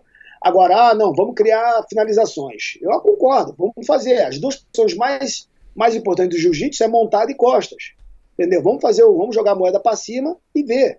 E ali escolhe, entendeu? Ver a finalização mais rápida ou a escapada mais longa. Então, Sim. eu tenho algumas, algum, alguns rabiscos de algumas coisas que eu gostaria de fazer, de, de alguma competição que eu gostaria de fazer minha. E eu tenho muita experiência competindo, competindo de kimono. Porra experiência competindo sem kimono, inclusive o ADCC. Então eu consigo, eu consigo visualizar de uma maneira que eu consigo fazer as postas dinâmicas, tendo ele como, como overtime finalizando ou não. Agora, eu acho que deve, o, poder da decisão tem que ser na mão dos, dos atletas, não na mão da, de juízes, juízes que tão, são todos ligados ao, ao, a alguma das equipes, juízes, ainda mais hoje em dia que estão começando a ter muito sobre muitas apostas. Então você não pode dar é, a, o poder da decisão e, e, e nos juízes. Para alguém escolher, né? É. Tem, que ser, tem que ser realmente o atleta, ele tem que estar tá decidindo. E eu concordo, eu, eu acho que realmente a, a, o empate pode ser, pode ser algo chato, entendeu? Exatamente. Final de 15 minutos, nossa, empatou. Não, a gente vai ter um overtime aqui, vai começar a montada, aquele que sair, aquele que pegar primeiro, aquele que pegar é um shot para cada um, pegou, pegou, te vê que é uma rápida. Se escapou, escapou, te vê quem, quem escapou mais é rápido. É o que o EBI faz, né? É, é. Uma... Você fala, pô, mas o cara não teve o mérito. Não teve, mas você teve 15 minutos para poder sair na porrada batendo no cara. Não bateu, a gente vai ter que achar uma solução. Vai ter que pra... dar um jeito, é. Concordo. Concordo. Se o cara coroa, o melhor, disso, o melhor disso daí. Concordo. Ó, eu tenho aqui que a gente separou uma luta sua com o Shaolin. Como que era aquelas lutas com o Shaolin? Me conta, conta um pouquinho, que a gente, a gente falou mais das lutas com o Shaolin antes de começar o podcast do que, do, do, do que agora, né? Era, foi o. Se você tiver que é, mapear o seu, seu, entre aspas, arqui-inimigo, é o Shaolin? Cara, eu, eu, eu, não sei se foi o arqui-inimigo ou se foi o meu, meu coach, porque ele me estabeleceu o meu melhor, meu, exigir a minha melhor performance, né? claro. né? Cada Então ele era, ele era um puta de um professor para mim, entendeu? Então, tipo, eu acho que é, eu vejo dessa forma. Agora, ele realmente porque muitas das outros meus outros adversários eles eram muito estratégicos. O Shaolin ele vinha para me exigir é, mentalmente, vinha para me exigir a, a exigir a, a, luta de uma forma é, bem disputada, uma luta, uma, uma luta que não só de atenção, mas de tomada de decisão rápida, entendeu? Então, e você tende a, a, a cometer muito erro quando você tem que fazer decisões rápidas. Uhum. Então, uma, eu costumo falar na, na, nas graduações, né? A diferença de uma faixa para outra, ela está nesse tempo de resposta. E quando você coloca duas faixas pretas para dar respostas muito rápidas, entendeu? A, a, é quando você percebe o erro. E eu e o Shaolin, a gente ia para saber quem tinha uma, o, mais, a, o mais rápido, o jiu-jitsu é mais, isso, né? mais, mais, dinâmico. Então era, era o pau quebrando. Isso é então demais. exigia Pô. bastante. E essa aí foi a primeira luta de faixa preta minha e dele. A gente ouvia-se muito falar um do outro, assistia muito as lutas, eu assistia pelo menos muitas lutas, via, assistia as lutas dele. Eu vou dar um play Mas... aqui. Inclusive, eu vou falar para quem estiver assistindo o, esse vídeo é do canal do, do, do Baleia, do Ricardo Amendolia. Então se inscreve lá no canal do Ricardo, que ele vai ser camarada e vai deixar a gente passar o, o vídeo aqui. Eu vou botar um link e tudo, faça direitinho para ele, que ele, ele é dos nossos. É, você, você consegue viu. ver legal ali? Vejo, vejo, mas ele já me derrubou, já fez dois pontos. Ele começou na frente, ele puxou para a guarda, entrou embaixo e me cravou no chão. E só que eu sabia que era uma luta longa também, né? E ao contrário que muitos pensam que eu não saio de fazer guarda, eu faço guarda também, cara. Faço bastante guarda. e, e, o, e a gente teve essa. O início da luta ela foi muito forte para os dois lados. Shaolin ele entrou é, fazendo a clássica raspagem dele, entrou embaixo de mim, me jogou, estava com todos os domínios de guarda, mas eu, eu, eu era bem flexível também, tipo, e, e, e aí fui, fui recuperando. Aí ele me puxou pra guarda, que ele me raspou, me raspou uma vez, faz sentido, eu vou puxar, vou derrubar de novo, né? Uhum. Mas aí não, né, garotão? Toda hora não. Aí eu já me, eu já me estabilizei, já vi, já. Uma coisa do jeito que é bacana é esse poder de leitura, né, cara? Você lê o atleta assim, rápido, entendeu? Então você já começa a identificar o que, que o cara quer fazer. Foi a entendeu? primeira vez que você lutou com ele ou foi a primeira vez na faixa preta? Primeira vez na faixa preta, primeira vez lutando com ele. Ah, tá. Foi a nossa, foi a nossa estreia de preta. E, o, e essa foi a intensidade foi foi foi foi, foi de luta que você vê a, a intensidade de, de hoje, a luta foi, meu irmão, os dois querendo realmente ganhar, entendeu? Era ataque sobre contra-ataque, não existia defesa, só existia contra-ataque, contra-ataque. Eu sempre tive um equilíbrio muito bom, cara. Acho que meu pé sempre foi muito grande pro meu tamanho, sabe? Então, então me ajudava bastante assim, nessas, nessas questões de, de derrubar. Mas você vê que ela ele atacando por cima, eu atacando por baixo, e aí eu vou conseguir a, fazer a passagem. Eu vou para as costas. Caraca. A, a, gangue do Castelinho lá atrás, lá que eu te falei, da turma que fazia os vídeos, tá ali, ó. Ah, tô vendo. Fazendo barulho. Ali é a gangue, a minha gangue. Caraca. Aí eu passei, virei a luta. Ih, caraca, os caras. Não, eu vou. Eu ia reclamar, mas, pô, é, é Ed pro, pro Ricardo, né? Ricardo, desculpa. E aí foi, né? Aí o, o eu vim, passei, eu entrei na posição encaixando o Kimura, e eu até fiquei. Eu, pra ter ideia como passa as coisas na cabeça, né? Encaixei o Kimura, fui para pegar, eu falei, nossa, cara, se eu pegar esse cara aqui, os caras vão falar que, deu, que, que eu dei sorte. Eu falei, pô, quero lutar mais com ele, eu não quero, não, não quero só, só ganhar de sorte. Eu vou falar que eu passei, peguei e dei sorte. Eu não quero ter dado sorte, eu quero, eu quero, eu quero acabar com a luta, eu quero poder mostrar que eu sou melhor de Ganhar do cara no jiu-jitsu, foda, né? Passa na cabeça, né, cara? Muito Entendeu? Esses foram os pensamentos que eu, eu falei, nossa, vou pegar aqui e vai acabar a luta. E o, mas o, o a gente estava vindo de, de. O Shaolin lutava muito faixa marrom, peso absoluto, e ele batia em todo mundo, cara.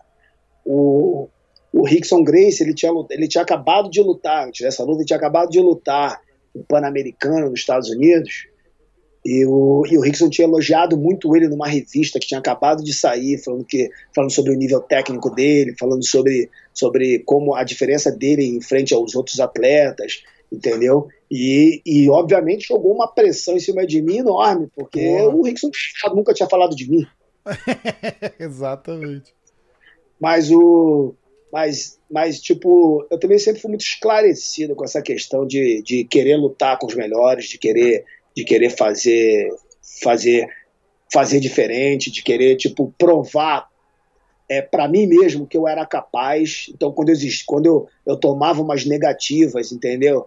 Umas observações negativas, não é que eu queria provar para eles, eu queria provar para mim mesmo. Então você pode o meu meu jogo ia para 100 pontos, nem sei quanto ponto tá, mas eu ia para finalizar, eu ia para poder para poder decidir a luta. Agora, o Shaolin mostrou uma resiliência enorme nessa luta, viu? Porque foi, foi, não sei se foi 15 minutos ou 20 minutos, mas foi de pressão, foi de pressão para aturar o, entendeu? Alguém por cima de você movimentando da maneira que eu movimentava. Ele foi, ele, ele, ele segurou muito. E demais, né? Buscando, indo para cima o tempo todo sem parar, né? Isso que é Entendeu? Era, mais ou menos o que eu tava falando, entendeu? Porra, você pegar um campeonato com 20 lutas dessa, porra, você senta ali o dia inteiro, legal pra caramba, né? Não, geral, porque geralmente a gente senta naquela, senta naquele joelho cruzado ali, ah, meu amigo, fica ali cinco minutos. Agora ali não, eu sentava ali, eu já tava saindo, eu meti o joelho na barriga ali, ó, já para pontuar, já vou para montada, vou meter meto o joelho cruzado. Eu passei, já tô botando o joelho, eu vou cruzo o joelho para ir pro outro lado volto pra guarda. Eu, entendeu? E o jacaré ficava doido comigo. Ele falava, Léo, você não sabe onde parar, cara. Você igual um louco. Pô, para. Fico, aí eu vejo uns atletas hoje meus lutando, eu fico agoniado também, que eu falo, caramba, cara, para, pelo amor de Deus. Foda, né? Mas você, você vê, vê, que. Você vê tanta coisa acontecendo, tantas possibilidades acontecendo ali que você fala, bicho, escolhe uma, né? É, não, porque às vezes eu vou para as posições, você acaba deixando de, de ter ponto, porque você está indo para decidir. Você uhum. vai para vai para finalizar, você perde o tempo da, da pontuação, né?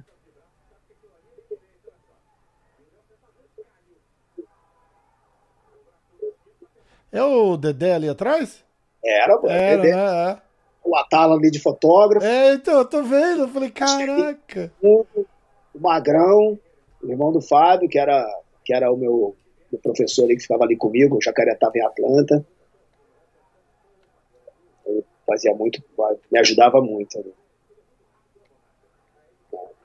Mas é o. Passou, passei de novo. Mas aí fica, o, o, o ponto ele acaba sendo. fica largo, assim, em questão. Relevante, né? É, mas eu não. Mas você vê que eu, não, em momento nenhum, eu paro para poder segurar.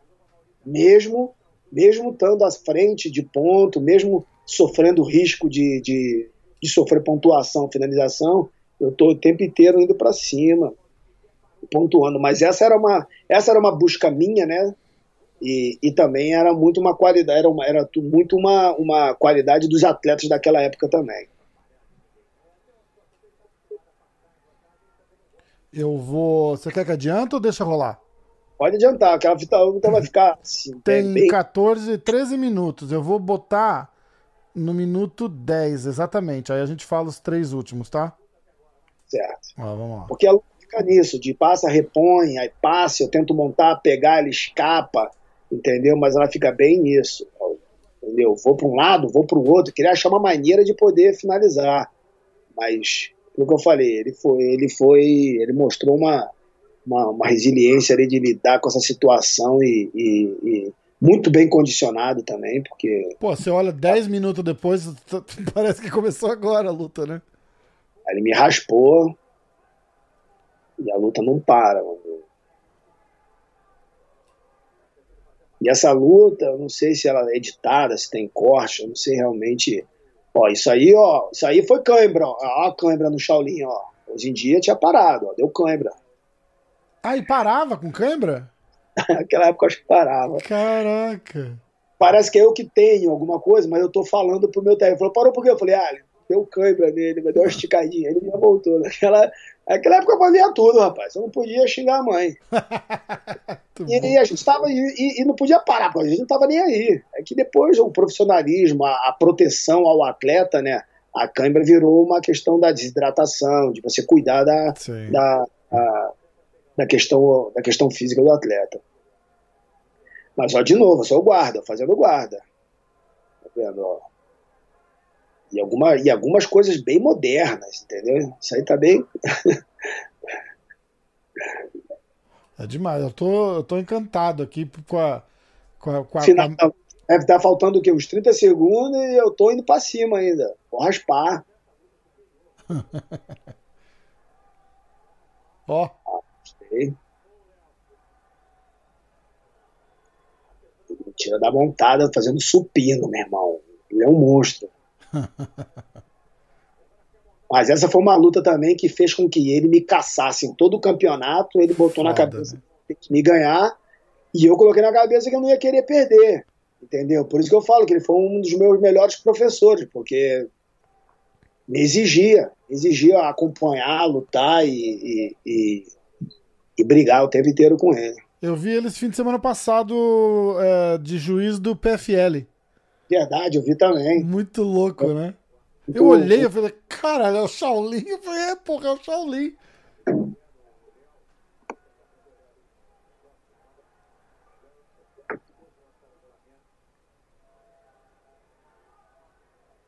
É, eu botei na, na meia, já tava, devia estar tá acabando já a luta.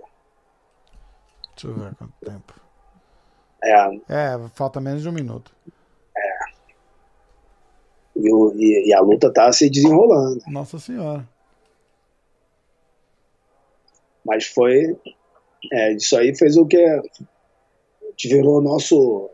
Viramos arquirrivais, né? Arquirrivais. Mas, mas com muito, foi muito também muito respeito. Teve, sempre tivemos muito bom relacionamento, sabe?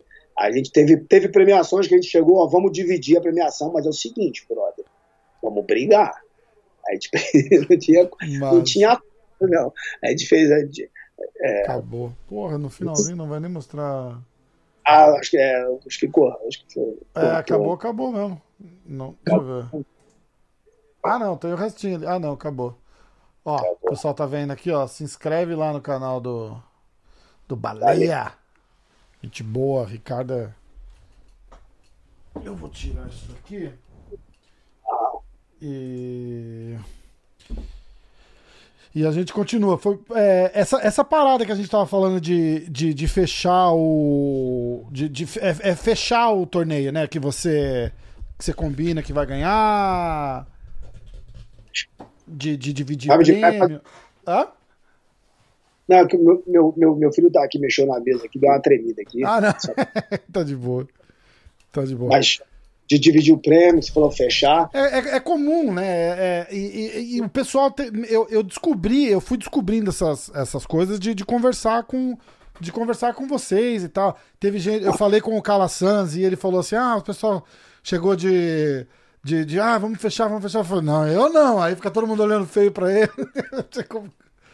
então, eu acho assim, é muito de atleta para atleta, né? Tipo, eu sempre, como eu falei, eu tenho o, o, livro manual, meu manual da vida, me faz eu muito eu pensar no, no, no, próximo, entendeu? Isso é uma coisa que eu tenho para mim, né? Então eu coloco, me coloco muito no, no, na posição da outra pessoa.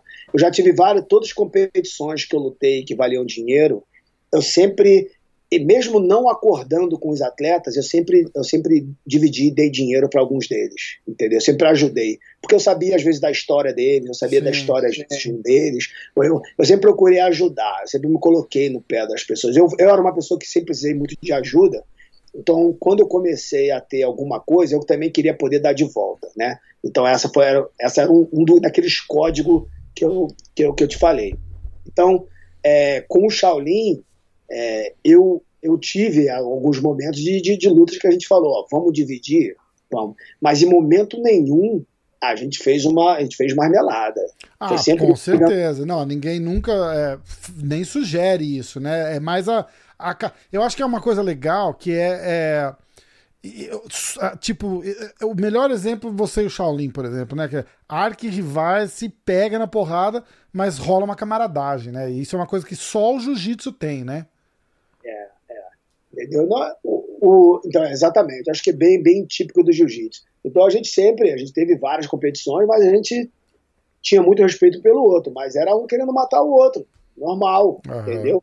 O tatame era, entendeu? Gente, se eu vou olhar as entrevistas, eu sempre, sempre falei muito bem dele, sempre falou muito bem de mim. A gente tem umas promessas aí de, de, de, de lutar mais ainda hoje em dia. A gente, ah, vamos fazer umas lutas. Vamos, vamos fazer as lutas. Não tem problema, a gente luta de novo. Mas a gente sempre teve muito respeito um pelo outro, é o nosso trabalho também é divulgar e poder lutar. Mas o, a questão, hoje em dia, tem-se bolsa para todo mundo, hoje em dia é tudo bem mais pago, entendeu? Tem muita. Tem, então, é, acredito que não, não, precisa ter tanto esse recurso, mas naquela época era tudo muito escasso, eram Exato. poucas competições. E, e, eram muito mínimas essas competições que pagavam. Então, era. Entendeu? Eu sei que pessoas não, não eram todos que, que dividiam, outras pessoas não, não queriam fazer isso, entendeu? Mesmo quando, quando tinham propostas. Mas era, era. Eu nunca fui pedir, mas eu sempre, eu sempre me propus a poder ajudar quem precisava. Ah, é muito legal isso, é muito legal. Eu falo que essa, essa camaradagem no, no, no jiu-jitsu a gente vê até da, da galera do jiu-jitsu que migra pro, pro MMA, né, cara? Uma relação diferente, sabe perder melhor, tem, tem, tem, um, tem um monte de coisa assim, né? Eu tava, eu, eu tava falando com a Mackenzie, é, semana passada, inclusive, e a gente tava, eu tava falando um pouco dessa, dessa parada de como que quem vem do jiu-jitsu de alto nível de competição, assim, lida melhor com um monte de coisa, né? Com derrota e tal. Que ela falou, cara, eu perdi uma luta lá, porra. Quantas vezes eu já não perdi na vida que é, usa como energia para voltar e ganhar na próxima. Já, já aconteceu de eu perder no mesmo dia e ser campeão no, no mesmo dia, entendeu? Tipo, você usa aquela derrota como com uma coisa tipo, nossa, não acredito, que bosta, não sei o quê, acaba. E, e, e isso é uma coisa que só o é, literalmente, acho que só o jiu-jitsu tem, quem competiu em alto nível, né? De, de saber lidar bem com, com, com essas situações reversas e tal, com a, com a, com a adversidade, a né? dinâmica do jiu-jitsu diária, e é isso que eu passo para desde as minhas crianças, para os pais deles, é uma dinâmica diária de você lidar com, com vitória e derrota. Todo treino você ganha e você perde, todo treino você se você você vai você tem momentos de alegria e de frustração Sim. então você acaba você está nesse ambiente de tomar decisão e pagar consequências das suas decisões e você lidar com esse ego e bater e ganhar e perder para um cara que é maior perder para um cara que é menor entendeu então tipo o dia inteiro você você está à mercê disso então ela fica ela é uma ferramenta enorme de, de, de vida de controle emocional entendeu é. É nem todos percebem. Então, muitos vão fazer aí cursos de, de, de controle emocional, não sei o quê, ou leituras, vão procurar em outras coisas. Mas o jiu-jitsu é uma, é uma prática desse controle emocional, uma prática dessa, dessa, dessa dinâmica de, de, de você lidar com, com, com, com as suas emoções. É, muito legal isso. Escuta, vamos falar só, só uma, uma, uma pontinha da, da parada do Bochecha. Tá, tá uma novela pra, pra, pra arrumar a luta pro homem ali, né, cara? Puta que pariu. A gente foi o primeiro podcast a gente vai da expectativa, né? Cara, que massa, vai estrear, que não sei o quê. Você tem planos de estar tá no corner dele, né, pra, pra luta dele de MMA? Mudou isso não? Não, não mudou. Agora a gente só precisa conseguir arrumar a luta, né? é, precisa, é, precisa fazer com que a luta aconteça, né? Caraca, bicho. mas, o, mas ele tem se dedicado, não, não tá, tá, tem treinado, tá focado, apesar de ter, ter tido as lutas que caíram, então, tipo, é, ele vem de, de, um camp, aí vem de um camp. Aí é bom também lidar, então, peraí, então vamos, já cancelou duas, você fez um, vamos fazer um camp longo, porque esse camp longo também atrapalha. Então ele está muito bem assessorado pelo, pelo, pelo, pelo manager dele, o Ali, também muito bem assessorado pelos amigos e atletas e professores lá, na, lá no Top Team, sim, entendeu? Sim. A gente se conversa bastante, então ele está bem assessorado nesse, nessa questão de não querer nem adiantar, entendeu? A, a, a, luta, mas também de escolher, de saber aguardar, e às vezes você fica à mercê de ter que realmente esperar e não tem, não tem acordo. Né? Exatamente, exatamente. Você, você nunca é, teve essa, essa coceirinha de ir pro MMA? rolou, rolou convite? Como é que, como é que foi? Qual foi a, a, a decisão? Você preferiu se dedicar ao time? Porque certeza que teve convite, né? Teve. Principalmente quando começou a abrir o Abu, o Abu Dhabi, eu comecei a lutar sem kimono, eu tive convite, porque era o ADCC, misturou muita nacionalidade, o Japão estava tendo o boom do Dreams, do, hum. do dos, dos, dos campeonatos lá, me chamaram. Mas eu, como soldado, Antes eu tinha o jacaré como o maior para o meu professor, e ele quem me orientava. E na época do que eu morava no Rio de Janeiro, eu fazia jiu-jitsu e eu fazia boxe no Claudinho, hum. entendeu? Já pensando no, no, na possível, era, era, era uma forma natural, né? Entendeu? Então, por mais que a gente fazia vários rachas na academia, tinha vários, vários confere, entendeu? De, de MMA na academia. Mas eu não tinha mas eu não tinha o, o, a luta oficialmente, eu não fui lutar oficialmente, né? Então, de quando chegou na. Quando comecei a ficar mais velho, comecei a ter proposta, comecei a lutar sem kimono, a fase da minha vida que eu estava, eu já estava em São Paulo, o, o Fábio, eu quando, eu, quando o Jacaré foi para Atlanta e eu não tive o Jacaré na minha, assim como meu professor, meu, meu respaldo, o Fábio ele acabou sendo esse, esse, essa pessoa. E eu coloquei a mesma confiança é, que, eu, que, eu, que eu tinha no, no Jacaré, no eu coloquei no ser o meu, o meu mentor, me guiar, e ele sabia da vontade que eu tinha de MMA, existia uma ia, existia alguma, o Fábio tinha lutado, então fazia muito sentido eu estar em São Paulo treinando, porque ia abrir oportunidade para o MMA, e o MMA era uma das coisas que estava na minha formação para lá.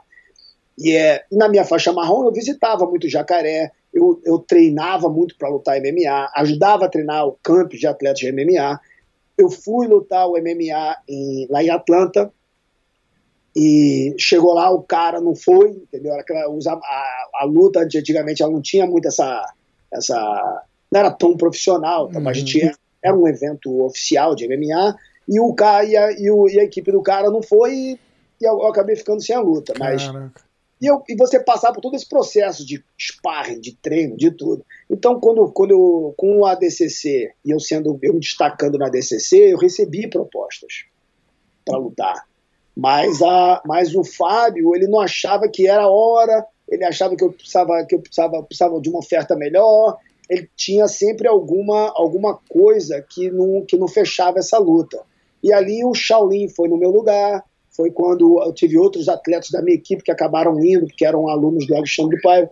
Então outras pessoas pegaram essa vaga e ali eu acabei ficando mais no jiu-jitsu, entendeu? Entendi. E ali lá na frente, quando realmente apareceu outras oportunidades, onde eu era mais senhor da minha vida ali, tomar as minhas decisões, eu achei eu, eu, eu já não estava tão interessado quanto antes. Entendi. Porque eu já estava ah, eu já estava muito ligado com a faculdade, eu já estava cuidando de atletas, a competição em si, de kimono e sem kimono, já estava muito muito aberta, dando muita possibilidade para muitas pessoas. Aí eu já tinha um direcionamento diferente, uma, uma e, já não era já não era do, tanto do meu interesse quanto antes. Aí já não, já não é 100% à vontade, não, não, não vale a pena, né? É, é, então, mas eu nunca eu nunca saí do, do eu participava dos treinos, participava do camp, ajudei. Nesse tempo foi quando o Demian também estreou, eu ajudei o Demian na, na, na, sua estreia.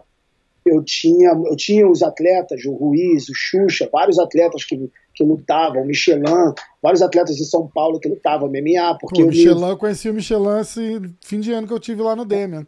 Então, E ali eu, porque eu, eu, eu, tava, eu sempre estava muito inserido com, com o MMA por causa do Vitor Belfort. Eu estava treinando o Vitor Belfort e, e veio uma turma treinar com ele que eu acabei ficando, ficando, ficando pro, tendo a responsabilidade de ajudar eles como professor. Entendi. Entendeu? Então eu, eu, sempre tive muito ligado a essa questão de, de, de, de, de treinamento. Então depois é, a, mas o interesse em, em, lutar realmente depois foi, foi se perdendo e acabei ajudando em alguns campos, depois lá na frente com o Demian de novo. Ah, participei, fui, fui do camping do, do, é, de alguns atletas do BJ Penn. Que massa. É, fui em vários campos do BJ Penn. Aí depois eu fui para o camping do Kid Yamamoto, no Japão. Caraca! Trabalhei com, com ah, aí depois, mais tarde, com o Demian Maia, e eu, depois com a última, com a Mackenzie, e, e agora eu tenho alguns caras que estão começando a vir, porque quando o Bochecha se propôs a lutar, eu, eu não podia abandonar ele, apesar de, entendeu, de, de, de ter uma ressalva com, com o MMA. Claro. E aí eu programa de adaptação do jiu-jitsu, é, de como se usar o jiu-jitsu esportivo como defesa pessoal entendeu? Até porque foi uma pauta que vocês levantaram aí em algum podcast antes. Puta, é. é de ah, prova, provavelmente uma resenha, alguma coisa, não foi? É, e ali, e ali eu, eu, eu, eu tenho uma. Eu tenho, tipo, aqui no meu, na minha academia eu tenho o Jiu-Jitsu Combat. Que ele é o Jiu, que é como que você como que você usa o jiu-jitsu esportivo como defesa pessoal. Porque o jiu-jitsu eu, eu, eu consigo, eu, tipo, eu vejo, o jiu-jitsu ele é a ferramenta da defesa pessoal. E o jiu-jitsu esportivo ele é uma, uma das melhores ferramentas como defesa pessoal. Você só precisa argumentar e melhorar e, e adaptar a linguagem, mas ela é a ferramenta. Então, eu tenho o jiu-jitsu, o combate jiu-jitsu, que ele é como se usar o jiu-jitsu esportivo num ambiente de, de, defesa pessoal, de grappling. E eu criei isso exatamente na, como ferramenta de introdução para o Bochecha, para trazer outros atletas, e acabou tendo algumas pessoas agora que estão começando a me procurar por essa que questão. Massa. Muito legal isso. E pra, e pra galera que não sabe, o teu, o teu irmão tá na, tá, na, tá na AKA ou foi da AKA? Então, ele tem, ele foi da AKA, uhum. Red por um bom, por muito tempo, e ele hoje ele tem a academia dele, mas ele tem atletas que treinam com ele, que é o Khabib, é o Daniel Cormier, que é o Caim. Muitos deles se aposentaram, mas é, muitos dele quando lutam. É muito louco, os três se aposentaram, né? É, mas e tem mas os pró, mas esses mesmo também motivaram outros serem muito, serem muito próximos do Leandro para poder não, eu vou lutar, mas eu quero que eu quero treinar com você. Então ele tem uma ele tem uma visão, apesar de ele não ter tão competido tanto no jiu-jitsu, ele tem uma visão, uma experiência de luta, principalmente como professor muito boa. Muito e ele legal. teve uma uma visão de como adaptar o, o, o, o jiu-jitsu para o wrestling ou para o striking dentro, do, dentro, de um, dentro de um ground and pound, dentro de um, de um controle de luta, que fez com que o, os caras tivessem um sucesso enorme. Você vê, você vê os, os, atletas dele finalizando. A última luta do, do, do Khabib, então, foi um show de jiu-jitsu. Um show de jiu-jitsu melhor do que vários atletas com background de jiu-jitsu. E eu sei, eu sei que treino não se comenta, né? Mas eu tava no Renzo uma vez e eu vi o. e coincidiu do Khabib chegar. Era semana de luta, ele não ia nem, nem fazer um treino pesado, nada. É, eu quero. Eu quero. Eu, eu tinha na cabeça que era a luta contra o McGregor, mas aquela luta foi em Vegas. Então, o Khabib ia lutar no Madison Square Garden, eu, eu, eu, não lembro agora contra quem. E eu tava fazendo uma aula. Você já, já teve aqui no Renzo? Você. Não você chega, você desce pro Blue Basement, né? Pro, pro, onde tem o, o tatame azul lá. E se você subir, tem um tatame. É assim, tem um, um, um, tatame aqui grande, aí tem um ringue de boxe e um cage de MMA, que é, nos, é, no, é no segundo andar. Eu tava fazendo uma aula particular no tatame, e aí chegou um grupo de gente tal, não sei o quê, e eles sentaram assim no outro canto do, do mesmo tatame, mas sei lá, quatro, cinco caras estavam se aquecendo, ia fazendo a minha aula, tal, não sei o quê. E aí meio que eu bati o olho. E aí eu falei, caralho, eu já vi esse cara em algum lugar. E, e aí acabou a minha aula, eu tô sentado ali e meio, e meio que olhando, né? Os caras tudo com roupa do UFC e não sei o quê. Aí eu, eu falei, acho que era o Robicinho, eu falei, bicho, quem, quem que era? Ele falou, porra, é o Khabib. Foi, cara, aí eu, aí eu foquei, falei, cara, aí você aí fala, ah, porra, é o Khabib, né? E aí tinha um, é, um cara batendo pad no, no, no, no, ringue de boxe, ele veio olhar, aí eu vi, tirei uma foto com ele e tal, e aí eu sentei. Eu, tava, eu já tava, eles, naquele, naquele momento eles já tinham tirado todo mundo lá de cima. Só que eu já tava lá, eu tava fazendo minha aula tal, não sei o que, eu acabei ficando. E aí eu sentei para ver ele aquecer. Tava ele e o Dan Ide, que é amigo dele, tá sempre junto com os caras lá, tal, não sei o quê. E meu irmão, esses caras estavam num pega pra capar, só os dois ali. Mas, e era uma coisa absurda. O cara é, o, o Dan Ige é bom de jiu-jitsu pra caraca, mas muito, muito, muito bom. Mas o Khabib pegou esse cara, mas ele não pegava, ele não finalizava. Ele armava e largava e começava de novo. Umas 10 vezes. Umas 10 vezes assim, em 5 minutos, cara. Eu falava, eu ficava olhando assim, eu tava assim, a 2 metros deles assim, eu ficava olhando e falava, cara, bicho, é sinistro. O nível do cara é, é, é porra, parece um ET ali no, no negócio. E tem o, além do condicionamento, que você tem que ter baseado naquela mentalidade que eu te falei. Porque se o jiu-jitsu luta cinco minutos, ele vai, ele vai lutar para poder lutar muito. Três quartos da luta ele vai lutar numa, numa, num contra-ataque, numa defensiva. Um terço da luta ele vai lutar de ataque. Então ele vai lutar muito, na, muito mais na defensiva em cinco minutos. Então ele vai lutar dois minutos e amarrar, e amarrar o restante, três. Uhum. A mentalidade do MMA é o contrário, você tem que estar ofensivo o tempo inteiro. Exato. Entendeu? Então, o teu condicionamento para você ser ofensivo durante cinco minutos tem que ser muito bom, entendeu? Então, isso muda a dinâmica da luta quando vai pro, pro, pro, pro jiu-jitsu, porque você faz cinco minutos de pressão. De pressão inteiro. total. Muito louco. E ver o controle que esse cara tem de, de posição, o, o controle de, de perna, principalmente, né? Ele, ele, ele fez o jogo dele baseado controlando as pernas ali, que, com as pernas dele, né? Ele, ele enlaça a perna do. Hã? O meu irmão, ele, ele é, pode falar com mais prioridade, obviamente, mas o, o jogo, o jogo que ele criou para eles é exatamente isso, esse controle de perna, esse controle de meia guarda, esse controle de deixar o cara preso, você está sempre ligado à meia guarda e à exposição de, das costas e usar essas é, é, usar esse recurso com, ligando com finalizações e o strike, né? Então, uhum. tipo, mas é, é, é, não, é, é muito, dificulta muito, porque adapta o cara que é wrestler, usa muito bem essa, essa, essa, essas questões. Com certeza, com certeza. Mestrão, acho que eu vou deixar você ir e vamos, vamos. Vamos combinar a hora que, a hora que sair a luta do, do, do Bochecha, a hora que desenrolar a novela, de repente tentar. Vou falar com ele, de repente a gente faz uma resenha para falar dessa. Quero trazer você numa, numa dessas resenhas, de repente a gente combina alguma, alguma coisa legal, um grupo, um grupo bacana também, e a gente, e a gente faz uma. Ia ser uma honra. Tá certo, vamos lá. Beleza? Tá bom, tá ótimo. Tamo bom junto aí. demais. Obrigado, obrigado pela, pela moral, obrigado. Obrigado com esse computador aí agora. Como é que é? Cuidado com o computador para não. Não, já vou salvar, já vou editar e salvar isso aqui hoje. Esse aqui não vai, pelo amor de Deus. Você tá maluco. Se você nunca mais ouvir falar de mim, você sabe que deu alguma coisa errada. Eu não vou ter nem cara de chegar e mandar, mandar uma mensagem para explicar. Mas preventivamente eu vou fazer esse. Esse eu vou editar hoje. E já vou deixar. Prova vai ter que ser ao vivo, vai ter que dar aqueles ao vivo que vai direto por aí. Muito massa. Leozinho, brigadão. Professor, pô, que, que honra, cara. Muito legal mesmo ter, ter feito isso com você. Obrigado de coração.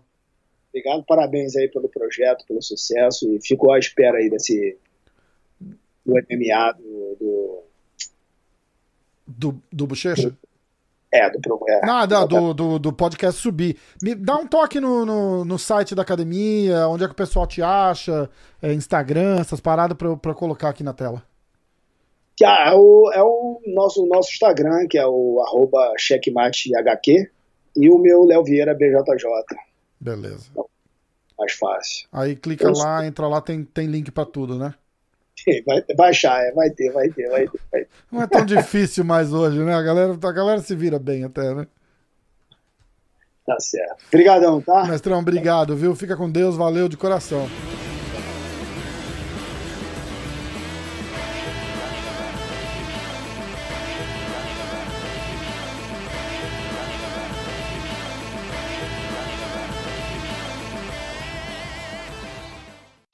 Ó, eu vou botar para gravar e a gente manda bala, vamos com tudo. Tá bom. Quem pergunta é você. não, eu, eu, eu vim pra refazer as perguntas, vou nem lembrar. Puta, eu também não. Ih, cara, é verdade. Eu tinha uma, eu tinha uma pautinha, lembra? Deixa eu ver se eu acho aqui. Ó. Bo... Bem... Ficou, ficado velha, né? Não, não tem, não? Bem lembrado. Não, tá aqui, ó. Puta, aqui, ó. É, saída da Allianz, Brasa Clube, como fundou a Checkmate. Aí para você falar da Checkmate, Bochecha, Michele, Lucas Leite, Marcelo Mafra, vinda para os Estados Unidos, por que a Califórnia? Por que a Mackenzie saiu da Checkmate? Diz a lenda que ela trocou porrada com uma menina. Uh, pede para relembrar a luta com o Holler no final do Mundial de 99. Uh, rivalidade com Feitosa e o Shaolin. Eu acho que eu nem cheguei a falar de tudo isso, porque a, a, a, a resenha vai desenvolvendo e a gente. Entendeu? É, foi embora. É. E, a, e as respostas vão ficando longas, né? Uma coisa que a gente não fez, que eu queria, era de repente a gente fazer um breakdown de uma luta sua. Que eu fiz com o Rominha. Não sei se você assistiu algum que eu, eu boto a luta na tela e. e... Eu já vi, eu já vi. Eu você já viu? Vi. A gente podia fazer, né? Rominho. Foi de quem foi, mas eu vi. Eu vi que você joga na tela, vocês vão conversando e assistindo a luta. Isso. É. Tem uma luta sua que, que, você, que você gosta? Sei lá, cara. Ah, escolhe uma aí, pô. Ué, mas você, você que é o cara. Não, mas eles, todos eles escolhem.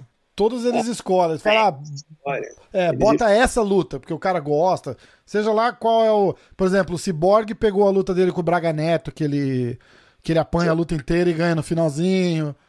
O, as, lutas, as lutas, tem muitas lutas que eu gostaria de ver que eu não tenho acesso, que tá tudo em VHS, né, cara? Não tem. Ah, isso é foda, né? Entendeu? Nem todo. E eu, na época, eu não tinha, não tinha recurso, né, pra filmar foto. Eu mal tenho fotografia daquela época. Uhum. Então, dependente de. Acho que nem pensa amigos. muito nisso também. Tipo, se você tivesse aquele acervo hoje. Isso é engraçado, porque eu ficava à mercê dos meus amigos ricos, que tinha câmera de filmar ou foto. e, e, tinha, a gente tinha um grupinho de amigos, a gente ia para campeonato e era tudo de uma equipe, outro de outra.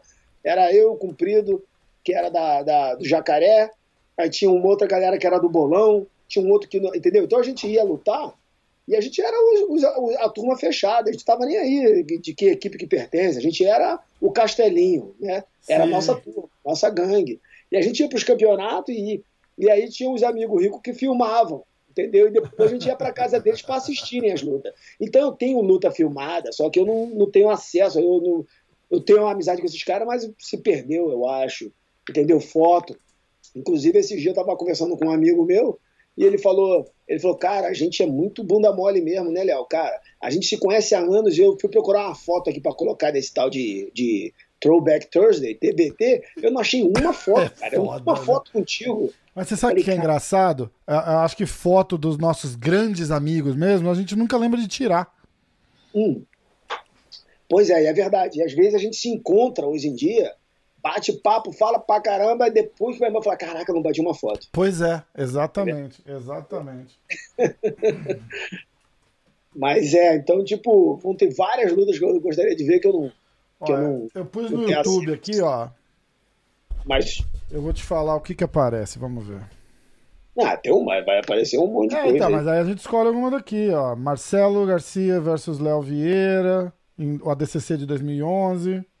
Uhum. O, de 2011, o de 2011 você ficou em segundo, né? Fiquei. Tá. Tomei ah, um triângulo aí do Marcelinho no final. Tá, a gente pula essa luta. A gente Mas bati, bati. não pular, não, pode ver. Não bati nos caras bravos, Calazans, ó. Tá vendo aí? Cala... É... é. Entendeu? Mas lutei com os caras bravos. Vamos ver. O Titi Torres. Uh... Então, que, se quando fala rivalidade, né? Tipo, eu Feitosa, eu Shaolin, às vezes já sempre busca uma luta com Shaolin, né? Porque eram lutas que eram muito era muito de, de, de, coração, não tinha nada de racionalidade, nada de estratégia, era briga. Entendeu? é foda. Tipo, tem sempre. Qualquer luta aí minha com o Shaolin vai ser, cara, não então, tem estratégia nenhuma. Entendeu? A gente esquecia a estratégia e a gente queria era, era ganhar no jiu-jitsu mesmo, provar que, que tem jiu-jitsu. É que as, as, as lutas, minha luta com o Shaolin no, no, no, ADCC foi de, foi de 20 minutos, cara. Foi um round de 10, dois de 5. tem os highlights, né? e deve ter ela inteira ou em highlight, mas mesmo um highlight de 25 minutos é um highlight longo. É, mas aí a gente pega tipo os 10 últimos, alguma coisa assim. Foi, então, a luta foi o tempo inteiro porrada, cara. Tem a nossa primeira luta. Eu acho que eu consigo, quer ver? Deixa eu dar uma olhada aqui. Tem a nossa primeira luta de faixa preta, tanto minha quanto, a dele, quanto dele. Ah, essa eu acho que foi a que eu perdi. Fiquei em terceiro, perco dele nessa. Essa é chata, que é amarradora. Foi a primeira vez que ele lutou estratégia. Ele até fala numas entrevistas dele. Ele fala que ele, o tempo inteiro, a vida dele inteira, ele nunca teve ninguém que puxava tanto ele. Então ele sempre ganhou de todo mundo só no jiu-jitsu. E ele tentava me ganhar dessa forma. E ele sempre perdia, porque eu, eu, eu, eu era muito mais rápido do que ele. O meu jiu-jitsu é mais rápido que ele. E ele falou que ele teve que usar da estratégia para me ganhar. Ele foi, foi, foi, a primeira atleta que ele falou, cara, vou precisar usar de estratégia para ganhar. Caraca. E ele foi vez que ele lutou com, com essa estratégia. E ele me ganhou. Depois disso a gente lutou, só que não deu. Só que eu já sabia também, né? Ah, e você também foi de estratégia. Ah... Eu ia dar, dar mole de novo. Se você colocar Aí, pepperoni pizza. Ah, se você colocar Léo Vieira Shaolin, vai ter uma que vai estar tá Léo Vieira, First Ever Black Belt Jiu-Jitsu. Léo Vieira, Shaolin, vamos ver. Então, Léo Vieira, First Ever Black Belt. Esse é o. o, o... É, esse é daí. Tá. É a primeira luta de faixa preta minha e dele. Caraca, que massa. Nossa, primeira luta de faixa preta. Tá. Essa foi a. A gente, a gente nunca tinha lutado antes. E ele sempre ouviu falar de mim. Eu Porra, sempre... e, é do, e é do Baleia ainda. O cara é gente boa. Ele vai deixar eu publicar numa boa. É, não, e ele é bem parceiro, eu consigo falar com ele se tiver alguma. alguma é, eu fiz um podcast com ele, tudo, Ricardo. A gente, a gente fizemos em português, cara, muito louco. É, é mas ele é, ele é sensacional. Tá, eu vou deixar e essa, no, no E essa foi aqui. a primeira luta que a, que a gente lutou. Sempre ouvia falar dele, sempre ouvia falar de mim, e a gente nunca tinha batido nas faixas anteriores. Massa. Então, ó, vamos embora, vamos começar e a gente encaixa aquela aquela luta lá. Tá certo. Um, dois, três.